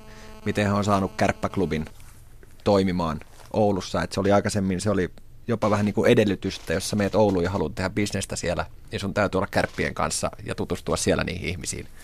Että niin kun se, se saatiin luotua semmoiseksi erittäin hyväksi kohtaamispaikaksi, joka taas oli jo syy sponsoroida. No eikö tässä sitten jonkunlainen laiskuus on myös tuohon yrityskulttuuriin, että nekään ei ole osannut pyytää tällaisia juttuja, vaikka ne maailmalla on niin kuin ne on ihan yle, yle niin kuin joka päiväistä tällaiset jutut, niin miksi yrityksetkään ei vaadi tällaista niin kuin, verkostoitumismahdollisuutta näissä tapahtumissa ja, ja sitten esimerkiksi konsultoida tässä niin kuin asiakasrekisterin teossa tai tällaisissa? Vai eikö sitten niillä ole niin hirveästi kiinnostusta, vaan halutaan olla vaan mukana? No, mä, mä, mä ehkä astuisin sen niin, että Suomessa kuitenkin edelleen se stigma on, että sponsorointi on vähän niin kuin hyvää tekeväisyyttä. Että sitä ei ole mielletty niin kuin markkinoinnin kanavaksi tai markkinointikeinoksi siinä, missä, missä jotain perinteisempiä keinoja.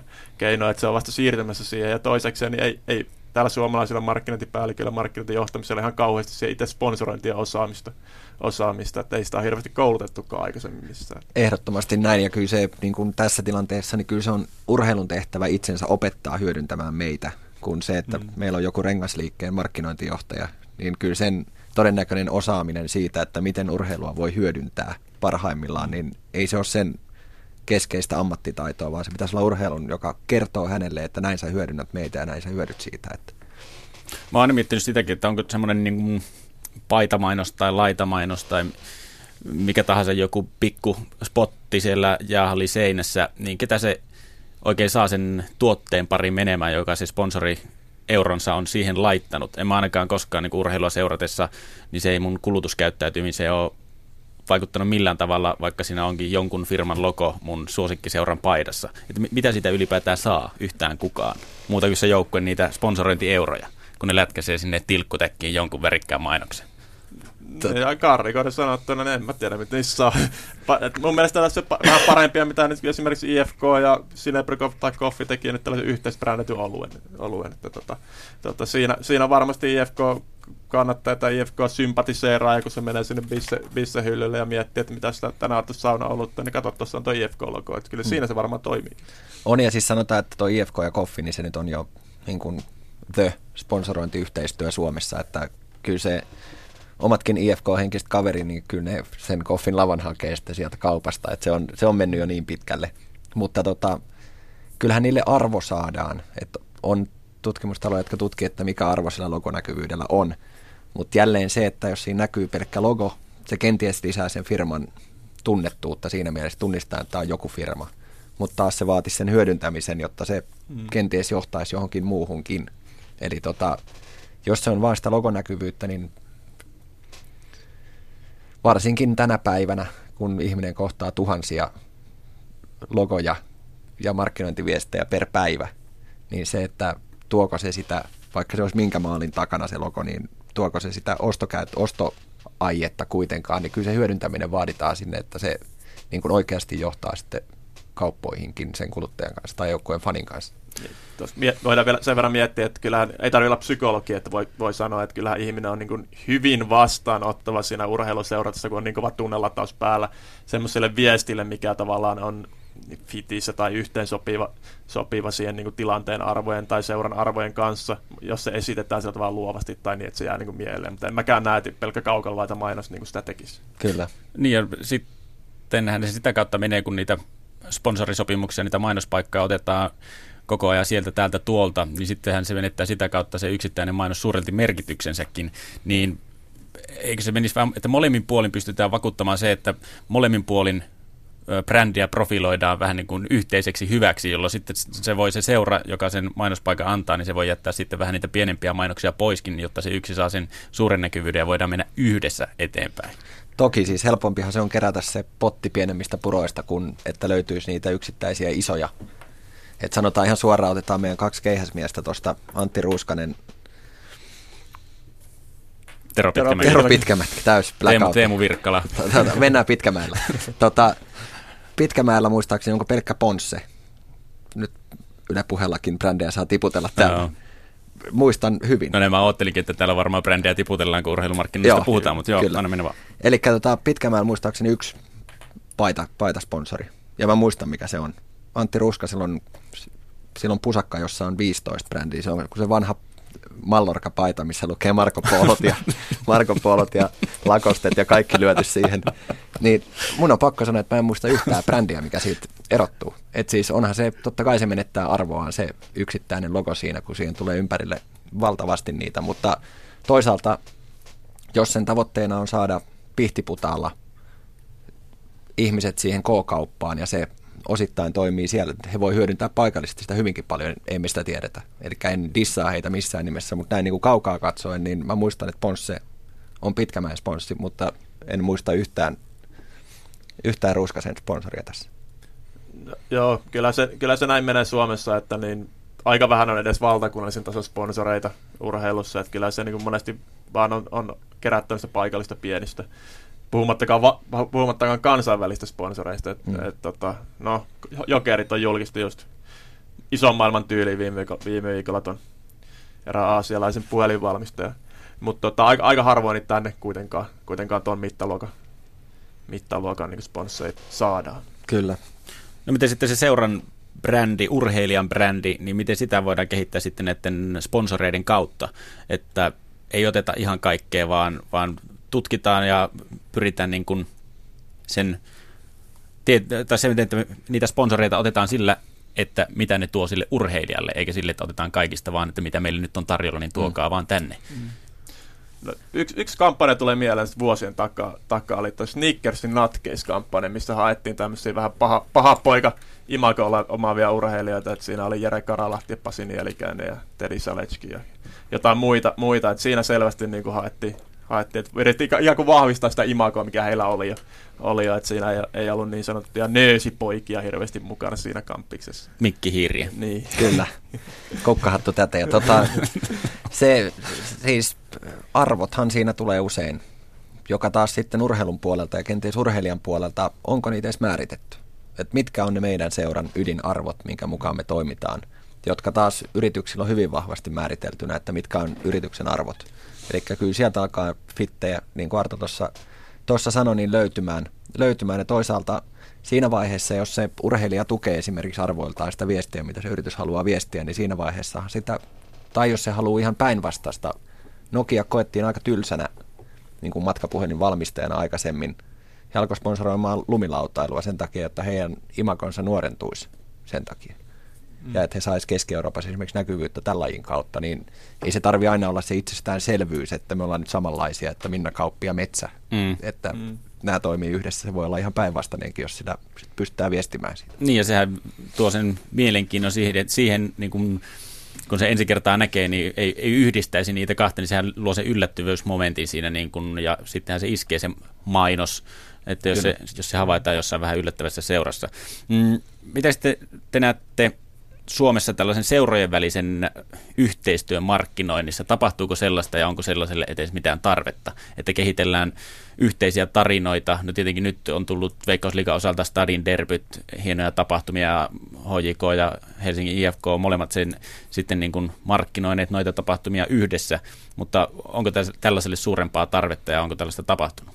No, no varmasti on tarvetta ja, ja niin kuin tässä Sarikin tuossa haastattelussa äsken viittasi, että eihän urheilu seuratkaan kilpaile toisiaan vasta, vaan enemmän sitä ihmisten vapaa- vapaa-ajasta, niin tota, ehdottomasti kannattaisi jakaa hyviä käytäntöjä, kokemuksia ja osaamista ja, ja sparata toisiaan. Ja no, Stadin derby, kuten sanoit, niin on kyllä mainio esimerkki siitä, siitä että se on, se on hieno, hieno uusi vivahde. On ehdottomasti ja siis nyt Lukko S sopivat jonkinnäköistä yhteistyöstä länsirannikon paikallisotteluiden nostamiseksi vielä isommaksi fanien keskuudessa Ö, paikallistasolla Joensuussa on lippukauppa kautta fanikauppa, jossa on kaikki kaupungin seurat mukana. Eli on yksi yhteinen tämmöinen paikka, missä, mistä saa ostettua kaikkien lippuja.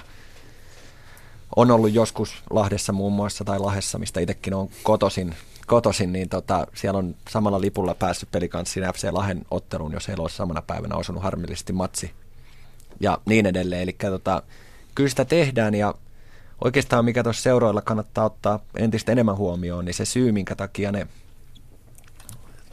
20-70-vuotiaat miehet ja myös, myös naisetkin, niin tota, seuraa tai kannattaa sitä seuraa, niin se todennäköisin syy on se paikallisuus. Ei edes se laji, vaan se paikallisuus. Mm. Niin kyllä silloin kannattaa kaikin keinoin miettiä, että miten me saataisiin nämä ihmiset paikallisseurojen taakse entistä mm. vahvemmin.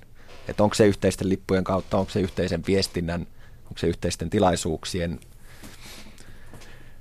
Yleisseuroja on vähän, eli sä et voi, Tampereen pyrintö nyt on yksi semmoinen, Tampereen Ilves siinäkin on niin erilliset ne jaostot, että se ei välttämättä niin toimi. Espooseenhan ne nyt jotain on puuhailemassa mm. ilmeisesti, että se olisi kiva nähdä, että sieltä todennäköisesti tulisi lajien välistä yhteistyötä entistä enemmänkin. Että.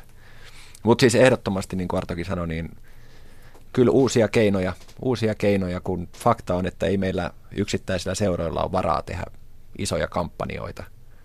Niin on se sitten kumppanit siihen mukaan tai sitten se on seurat kimpassa, niin yhtäkkiä onkin varaa tehdä taas jo tuplasti isompi esimerkiksi.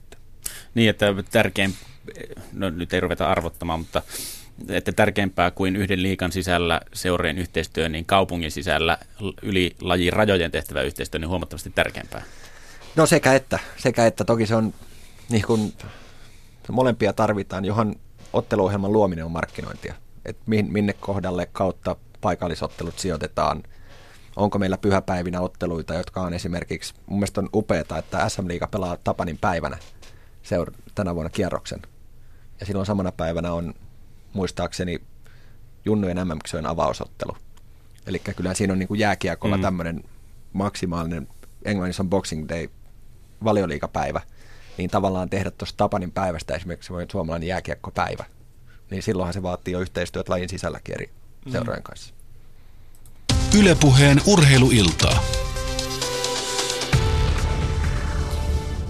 Urheiluillassa siis puhutaan urheilumarkkinoinnista, vieraana Arto Kuuluvainen ja Vili Nurmi. Tuossa puhuttiin jo keihäheitosta, josta päästään hyvin seuraavaan aiheeseen ja teemaan. Puhuttiin Tero Pitkämäestä, Antti Ruuskasesta ja heidän sponsoreistaan, niin jos verrataan joukkueen markkinointia yksilöurheilijan markkinointiin, mitä eroja herrat te näette tässä tapauksessa? No, no yksilöurheilussa on aina isommat riskit sponsor, sponsorin suunnasta, että kukaan ei voi ennakoida loukkaantumisia. Joku loukkaantuu harjoituskaudella ja koko kausi menee ohi.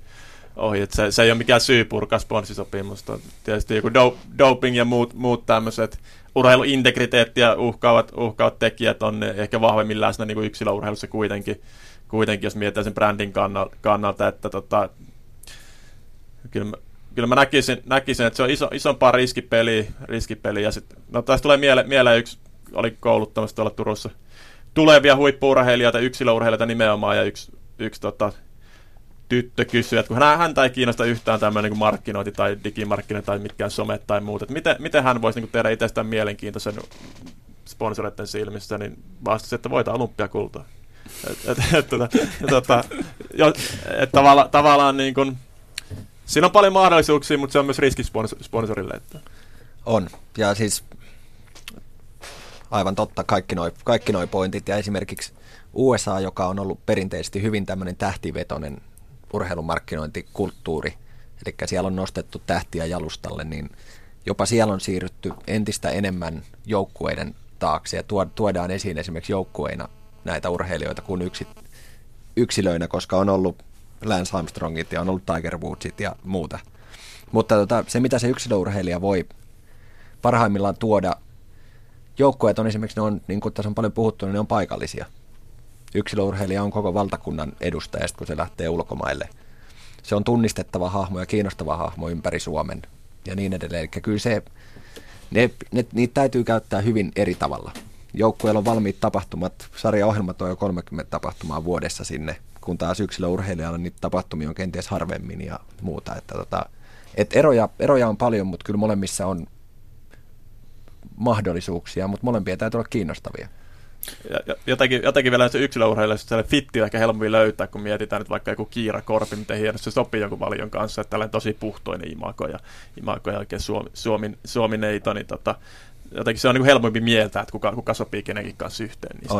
on. Niin, niin tuosta, Vili, kun sanoit, että sen täytyy olla kiinnostava, niin siinä kuitenkin tulee eri kuin seuralla, niin se ei henkilöidy seurat niin vahvasti yhteen hahmoon, mikä taas yksilöurheilijassa se tietenkin henkilöityy yhteen hahmoon, ja mikäli se ei ole kiinnostava, sitä ei välttämättä, sillä ei ole niin suurta halua edes olla kiinnostava siinä määrin, että että ne niin kuin sponsorit kiinnostuisi. Totta kai sillä niin omassa mielessään, että pystyisi jatkamaan omaa urheilijauransa, mutta jos sitä tiettyä niin X-faktoria ei ole, mm. niin eikö silloin ole jotenkin surullinen tilanne, että silloin sitä markkinointia on niin vaikea harjoittaa, vaikka laittaisit minkälaisen markkinointikoneiston sinne taustalle? Se on ihan totta, mutta siis urheilussa se, tuossa on puhuttu jo siitä menestyksen roolista, mutta eihän niin kuin markkinoinnillisesti, niin eihän voittamisella ole arvoa ennen kuin se arvo luodaan sille voitolle.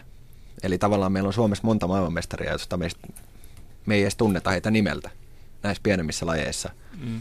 Eli tota, se pelkkä voittaminen ei välttämättä. Meillä on paralympiamestareita, joiden sponsorointibudjetit pyörii vaikka 10 000 eurosta per vuosi, jos se siinä.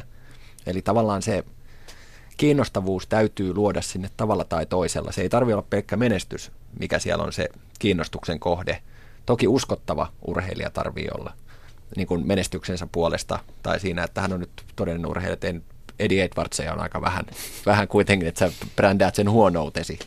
Mutta niin kuin noin lähtökohtaisesti, että tavallaan kyllä se urheilijan arvo luodaan, luodaan muilla keinoilla, jotka sitten se menestys tuo sitä lisäarvoa vielä, vielä sen päälle. Kyllä, mutta joo, toi, toi oli hyvä pointti, ja toki jos olet ekstrovertti, hyvin sosiaalinen luonne, niin se, se auttaa tosi paljon jos otat toinen ääripää, kuin Kimi Räikkönen, mikä julkinen kuva on, on hyvinkin tota, introvertti, mutta tota, hän, hän on jotenkin tehnyt taidetta tästä one-linereista ja muista. muista. Tietysti hän, hän on saavuttanut tietyn menestystason ja, ja on lajista, jolla on hirveän julkinen kiinnostus muutenkin. Kyllä, ja hänellä toimii koneisto, joka Kyllä. tekee jo sitä markkinointia, että siellä ei ole pelkästään enää Kimistä kiinni hänen mm. näkyvyytensä ja muuta, että, että hän ei pääse piiloon, vaikka haluaisi, koska hän on niin näkyvässä roolissa niin isossa lajissa. Että. Jos sama markkinointikoneisto olisi ollut Seppo Rädyn taustalla aikoina, niin olisiko Seppo Rädy huomattavasti suurempi ilmiö maailmalla kuin nyt? Sepparat on hieno Twitter-parodia-ilmiö. kyllä, kyllä. Mä, en, mä siis edelleen päivittäin epäilen, että se on Seppo itse, joka kir- kirjoittaa. Että no, ne on niin loistavia letkautuksia. Se voi varsin hyvin olla. No tästä onkin hyvä tulla tähän Twitteriin, että miten, miten te näette yksilöurheilijoiden nämä Twitter-kanavat, että kuinka uskottavia markkinointikanavia ne niille on, koska jollakin urheilijoilla, esimerkiksi Jarkko Niemisellä on tiedossa, että hän itse ei edes kirjoita niitä, eikä ole mitenkään liittyvänä näihin twiitteihin, niin kuinka uskottava markkinointikanava se sitten Jarkolle on? No se on tiedonjakokanava siinä vaiheessa, että mm. se ei ole keskustelukanava, vaan se on tiedonjakokanava. Et siinä on, se on hyvinkin vähän nololla tavalla, hän tuli ilmi se mm. Jarkon, Jarkon rooli siinä, tai roolittomuus en, enemmänkin. Tota, se on valinta, siis ei, urheilijan ei tarvi olla aktiivinen missään suhteessa, mutta sitten on myös myönnettävä, että todennäköisesti siinä vaiheessa yhteistyökumppani, ei nyt puhuta Jarkosta, no niin ainutlaatuinen urheilija Suomessa menestyksensä puolesta ja niin kuin pitkän uransa, uransa puolesta, mutta niin kuin jos puhutaan tämmöisistä vähän perinteisimmistä urheilijoista, jotka ei ole niin isoja tähtiä tai tiedän niin paljon, niin, niin tota, se antaa mahdollisuuden, se antaa mahdollisuuden avata itseäsi juuri sen verran kuin haluat. Et se, että niin kuin aikaisemmin se oli lehtien tehtävä, että saadaanko me juttu, että voidaan tämmöinen mm. juttu. Sitten tuli kotisivut, jossa sä pystyt jo avaamaan itsestäsi tietyn määrän. Nyt sä pystyt käymään sitä reaaliaikaisesti keskustelua. Keskustelua ja persoonathan kiinnostaa.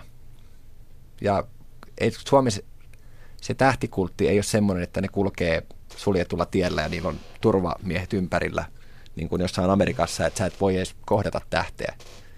Niin tavallaan Suomessa – Suomessa se on ehkä vielä luontaisempaa se, että sä voit yhtäkkiä vastata, se onkin oikeasti se urheilutähti, joka vastaa sille fanilleen siellä Twitterissä. Mm. Niin se, se tuo hyvin lähelle sen urheilija, joka, josta on pelkästään hyötyä. Että...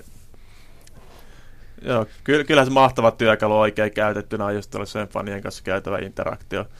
Toki kolikon toinen puoli, niin tunnekuohuista tehdyt päivitykset monesti johtaa ihan täysin katastrofeihin. Et, et käsittääkseni esimerkiksi Jenke, Jenkeissä on joissa ammattilaissarjoissa sellainen kielto, että ei saa niin kuin, 50 minuuttia ennen tai jälkeen matsin, ei saa päivittää niitä ihan sen takia, että ehkäistään tämmöistä niin kuin, över, ylilyöntejä, mitä silloin tällä aina näkee tuolla somessa. Mutta kyllä se tuo vastuuta urheilijalle taas ihan eri tavalla, että ymmärtää sen idolin asemansa ja tavallaan niin kuin, mä tykkään siitä, että pystyy, että on linja, missä fani pystyy keskustelemaan idolinsa kanssa. Että se on pelkästään siinä mielessä positiivinen, mutta tosiaan kyllä sun täytyy luoda se oma strategiasi, miten sä siellä toimit myös siihen, että sä, että sä ihan pelleksi rupeaa. Mm. Mm. No, miten sitten strategiat siihen, että jos urheilija tai seura on saanut sen kiitettävän määrän seuraajia Twitterissä, Facebookissa, Instagramissa, missä tahansa sosiaalisen median kanavassa, niin miten se muodostaa sitten tulovirraksi mm. rahassa mitattuna, ettei se ole enää pelkästään niin kuin viestintäkanava, vaan siitä halutaan jotain vähän niin kuin fyrkkaa itsellekin. Niin miten se, miten se onnistuu? Miten luoda, no, miten tehdä tykkäistä rahantuloa? No se on itse niin miele, miele ainakin on parikin tapaa, tapaa. Toinen on tietysti se, että sitä kautta niin kuin seura pystyy yhteistyökumppaneille niin kuin raportoimaan, että meillä nyt on vaikka jollain Manulla vaikka yli 60 miljoonaa seuraajaa ympäri maailmaa, maailmaa että tavallaan, tavallaan se pystyy raportoimaan sitä laajuutta.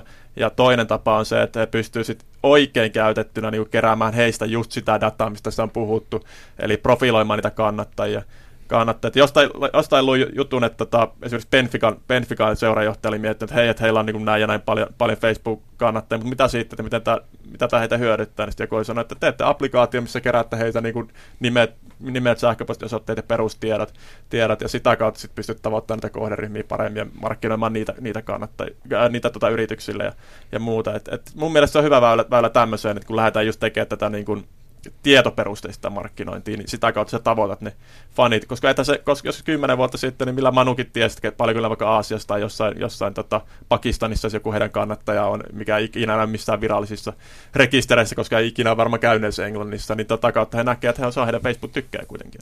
Kyllä, ja esimerkiksi, puhutaan nyt taas isosta maailmasta, mutta esimerkiksi yksi iso syy, miksi Emirates ja Arsenal aikanaan teki diilin, oli se, että ne vaihtoi asiakastietokantoja tai pystyvät hyödyntämään toinen toisensa tietokantoja. Että se logonäkyvyys oli osa sitä, mutta niin kuin se isoin arvo sillä oli, että Arsenal on globaalisti faneja, Emirates lentää ympäri maailman, miten mm. me voitaisiin hyödyttää tätä, tätä yhteisöä siinä.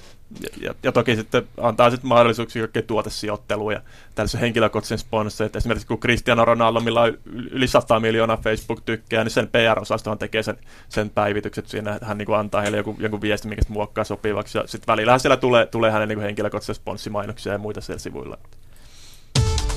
Ylepuheen urheiluilta. Tulla sitten äh, aiheeseen nimeltä urheilumarkkinoinnin koulutus Suomessa. Teillä molemmilla on pitkästi tästä asiasta kokemusta. Mm, Arto, sä oot luonut yhden Suomen ensimmäisistä yliopistotason urheilujohtamisen kursseista, mistä tätä asiaa, urheilumarkkinointia myös käsiteltiin. Tämä oli ilmeisesti 2007. Joo, se oli 2007 ihan lyhyesti tausta, tausta että silloin tota, Turun kauppakorkeakoulun yrittäjyyden professori ja väitöskirjan ohjaaja Jarna Heinonen ihmetteli, kun yrittäjyyttä ei saada opiskelijoita, että ei oikein kiinnosta. Ja sitten mä heitin tämmöisen ajatuksen, että no mitä se urheilujohtaminen, niin hän sanoi, että no saat koittaa. Laitettiin ilmoittautuminen auki ja kolme kertaa enemmän opiskelijoita olisi tullut sille kurssille, kun mitä pystyttiin ottaa, niin sen jälkeen mä sain vetää sen niin kauan kauppakorkeakoulun palveluksessa oli. Ja sitä se lähti ja taas kurssilla oli paljon, paljon niin kuin käytin asiantuntijavieraita, pelaaja-agentteja, seurajohtajia ja muita siellä tota, tota, tota, esiintymässä ja tehtiin urheiluseuroille projektitöitä just nimenomaan pitkälti markkinoinnin, seurabrändin kehittämiseen, vapaaehtoistyövoiman sitouttamiseen ja muu, muunlaiseen liiketoiminnan kehittämiseen liittyen. Ja se, oli, se oli kivaa ja kiva nähdä, että jotkut niistä opiskelijoista alkaa nyt olla, olla ja markkinointipäättäjiä tai seura, seurajohtoa ja muuta. Mistä sä luulet, että se innostus tuohon kurssiin jo, johtui? Oliko se niin kuin urheilua mediaseksikästä, mennään tonne, muuten ei yrittäminen kiinnostunut ollenkaan vai oliko ihmiset odottanut tätä jo pitkään, niin kuin, että urheilujohtamisen kurssia kaivattiin? No, va- no varmasti kaivattiin. Kyllähän niin kuin paljon ihmisiä kiinnosti. Melkein kaikki, se oli siitä mukava kurssi vetää verrattuna joihinkin muihin, että kaikki oli tosi motivoituneita. Heillä oli selvästi sisään kiinnostus urheiluun ja, urheiluun ja monella oli kilpaurheilutaustaa taustaa ja, ja näin eteenpäin. Että kyllä sillä selvä tilaus oli. Ihan yhtä hyvin sellaista voisi tietysti olla myös joku kulttuuri- tai musiikkijohtamisen kurssi, millä olisi varmasti ollut, ollut myös oma, oma kohderyhmässä. Ryhmässä. Ja siihen aikaan niitä ei tosiaan Suomessa vielä hirveästi ollut. Tai Jyväskylän kurssi, kurssi taisi olla, mistä Vilikin olet käynyt, niin mikä oli ainakin epäsäännöllisesti siihen aikaan käsittääkseni. Joo. Mutta tota, se oli urheilumarkkinointi puhteesta, oli urheilun johtamista. Mutta sen jälkeen näitä on tullut, tullut ja Vili varmaan kertoo tuoreimpia kuulumisia tältä kentältä. Tuoreimpia kuulumisia, joo. Siis tässä meidän Sport Business Schoolin yhtälössä Haakahili ja Jyväskylän ammattikorkea, niin olisiko nyt kymmenen vuotta järjestetty jo aikaisemmin JAMKin alaisuudessa olevat urheilumarkkinoinnin mm. erikoistumisopinnot, joka on tällä hetkellä mun itteni vastuulla tuossa Haakahelian avoimessa AMKissa – ja siinä on kohderyhmänä nimenomaan urheilun parissa jo työskentelevät. Eli niin sanotusti ammattilaisille. Ja ilokseni voin todeta ja huomata, että nyt oli puolet enemmän hakijoita, kun pystyttiin ottamaan ryhmään sisään, sisään siinä, siinä yhtälössä, että tota, siinäkin kuitenkin halutaan olla kehittämiskumppanina, ei vaan niin, että me tuutataan, tuutataan noita tota, luentoja kehiin ja tulkaa kuuntelemaan, vaan nimenomaan, että sinne tullaan niin omien keissien kanssa – Samaten meidän ylemmällä AMKilla, eli Masterissa, niin urheilumarkkinoilla oli tosi iso rooli jo siinä. Ja kiva ollut huomata, että taas Vierumäen liikunnanohjaajakoulutuksessa, AMK-koulutuksessa, niin myös siellä niin kuin tämmöinen urheilujohtaminen, markkinointi, yrittäjyys, tavallaan sen lajin harrastamisen ja pelin ulkopuolella on myös kasvattanut roolia. Että kyllä se niin kuin kysyntää on koko ajan entistä enemmän. Ihmiset haluaa sitä opiskella. Se on ymmärretty, että urheilussa on muitakin työtehtäviä kuin valmentaminen esimerkiksi. Niin tota, kyllä se vaatii myös samanlaista koulutuspuolelta sitä, että me pystytään tuottamaan niitä ammattilaisia alalle ja tuottamaan viimeisintä olemassa olevaa tietoa ja kehittämään sitä alaa omalta osaltamme. No. Miten te näette, että tämä koulutus on kehittynyt tässä kymmenen vuoden aikana, mitä Suomessa sitä on ollut, niin miltä tasolta on, on tultu ja nyt kun ollaan vuodessa 2015, niin mitkä ne suurimmat kehitysaskelet siinä on ollut? No kyllä, kyllä se kehittyy koko ajan ja sit näitä mitä mainittiin, niin eh, lisäksi on myös tota, Turun ammattikorkeakoululla urheilujohtamisen koulutusohjelma Jaakko Haltia hienosti vetää sitä ja sitten Itä-Suomen yliopistolla verkko-opintoinen myös urheilu, urheilujohtamista kyllä. mahdollisuus suorittaa, missä minä ja Vilikin taitaa luennoida, niin tota, myös niin erityisesti verkko-opinnot, niin tiedän, että siellä on paljon niin kuin, suomalaisia varmaan nykyisiä myös ihan varmasti tulevia urheilujohtajia, jotka on kurssia ottanut ja kovasti kehuneet. Että. On ja tuossa on mun mielestä kiva, mikä Sarikin itse asiassa puuttuu, että urheilussa on perinteisesti ollut niin, että siellä on se entinen pelaaja, että työhakemuksessa on tärkeä kriteeri ollut se lämärin kovuus tai, mm. tai tota, hypyn pituus tai muuta valitettavasti, mutta siinäkin siis, ja eikä mitään entisiä urheilijoita vastaan. Päinvastoin on hienoa, että heitä on töissä urheilun parissa, mutta mun mielestä vaatii siltikin, että on myös ymmärrystä sieltä kentän ulkopuolelta. Koska on tärkeää muistaa, että urheilukuluttaja ei ole ammattiurheilija. Et se, että jos me katsotaan lajia vaan hyvin lajisilmin tai urheilijan silmin, niin eihän me silloin kohdata sen tarpeita sen kuluttajan, joka tulisi vain nauttimaan sinne pelistä, pelistä ja oluesta kenties. Niin tota, sen takia on hyvä, että nyt esimerkiksi eri lajiliitot on järjestänyt urheilijoille mahdollisuuden kouluttautua uran aikana, jossa myös markkinointiyrittäjyys on, on osana. Eli tavallaan kun uran jälkeen puhutaan siitä tyhjiöstä, eiköhän jokaisella on joku tyhjiö, mm. kun aina yksi juttu loppuu. Mutta niin tavallaan, että siellä olisi jo valmiudet, että sä olet, ymmärrät siitä lajista myös hieman muutakin kuin vain sen pelaajan puolen. Niin sen takia on hienoa, että urheilumarkkinoiden koulutuksia on eri lajien parissakin huomattavasti enemmän. Ja seurat, seurojen markkinointiväki kouluttautuu koko ajan paljon, liikat järjestää tämmöisiä juttuja ja kokoontuu yhteen. Niin kyllä se, kyllä se koko ajan sitä tulee lisää ja mä uskon, että myös taso kehittyy koko ajan siinä. Ja erilaisia seminaareja on näiden niin koulutusohjelmien lisäksi niin jatkuvasti enenemissä määrin. Niihin selvästi huomaa sen, että asia kiinnostaa ja siihen halutaan paneutua ja sitä halutaan kehittää täällä Suomessa eteenpäin.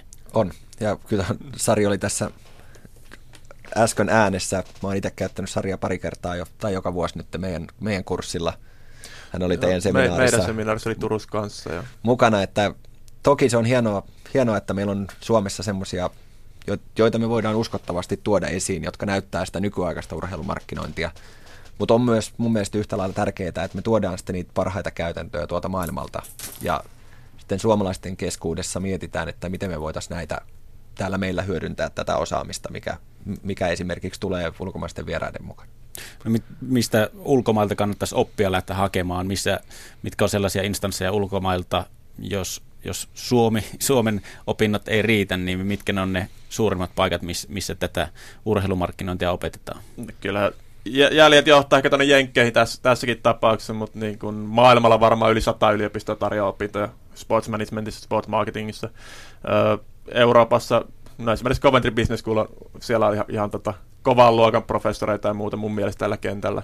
kentällä. Ja tota, en tiedä, kenen kanssa Vili te teette tällä hetkellä yhteistyötä, mutta kyllä teilläkin esimerkiksi Everton, Evertonin markkinointijohtaja, kun hän oli, mikä piti tosi, tosi hyvän setin silloin kyllä. teidän seminaarissa. Että. On ja siis on tärkeää, että se koulutus myös johtaa käytäntöön. Että ei vaan puhuta teoriasta siellä, että opetella teorioita, vaan tuodaan siihen koulutuksen pariin myös sitä käytäntöä.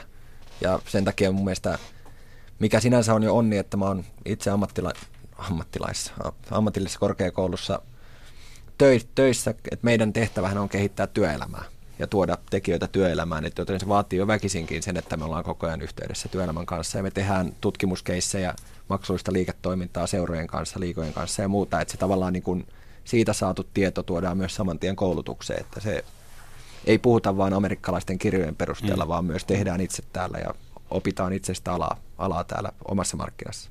No mihin te suhteuttaisitte, mihin suomalainen koulutus tällä alalla, niin mihin se sijoittuisi, kun katsotaan ulkomaiden kouluja, niin opetuksen tasolta? No vähän. Tai jäävi vähän sanomaan tietenkin, mutta siis kyllä rehellisesti jos puhutaan. Tota, se on varmaan hyvällä tasolla meidän niin kuin markkinan osaamiseen nähden.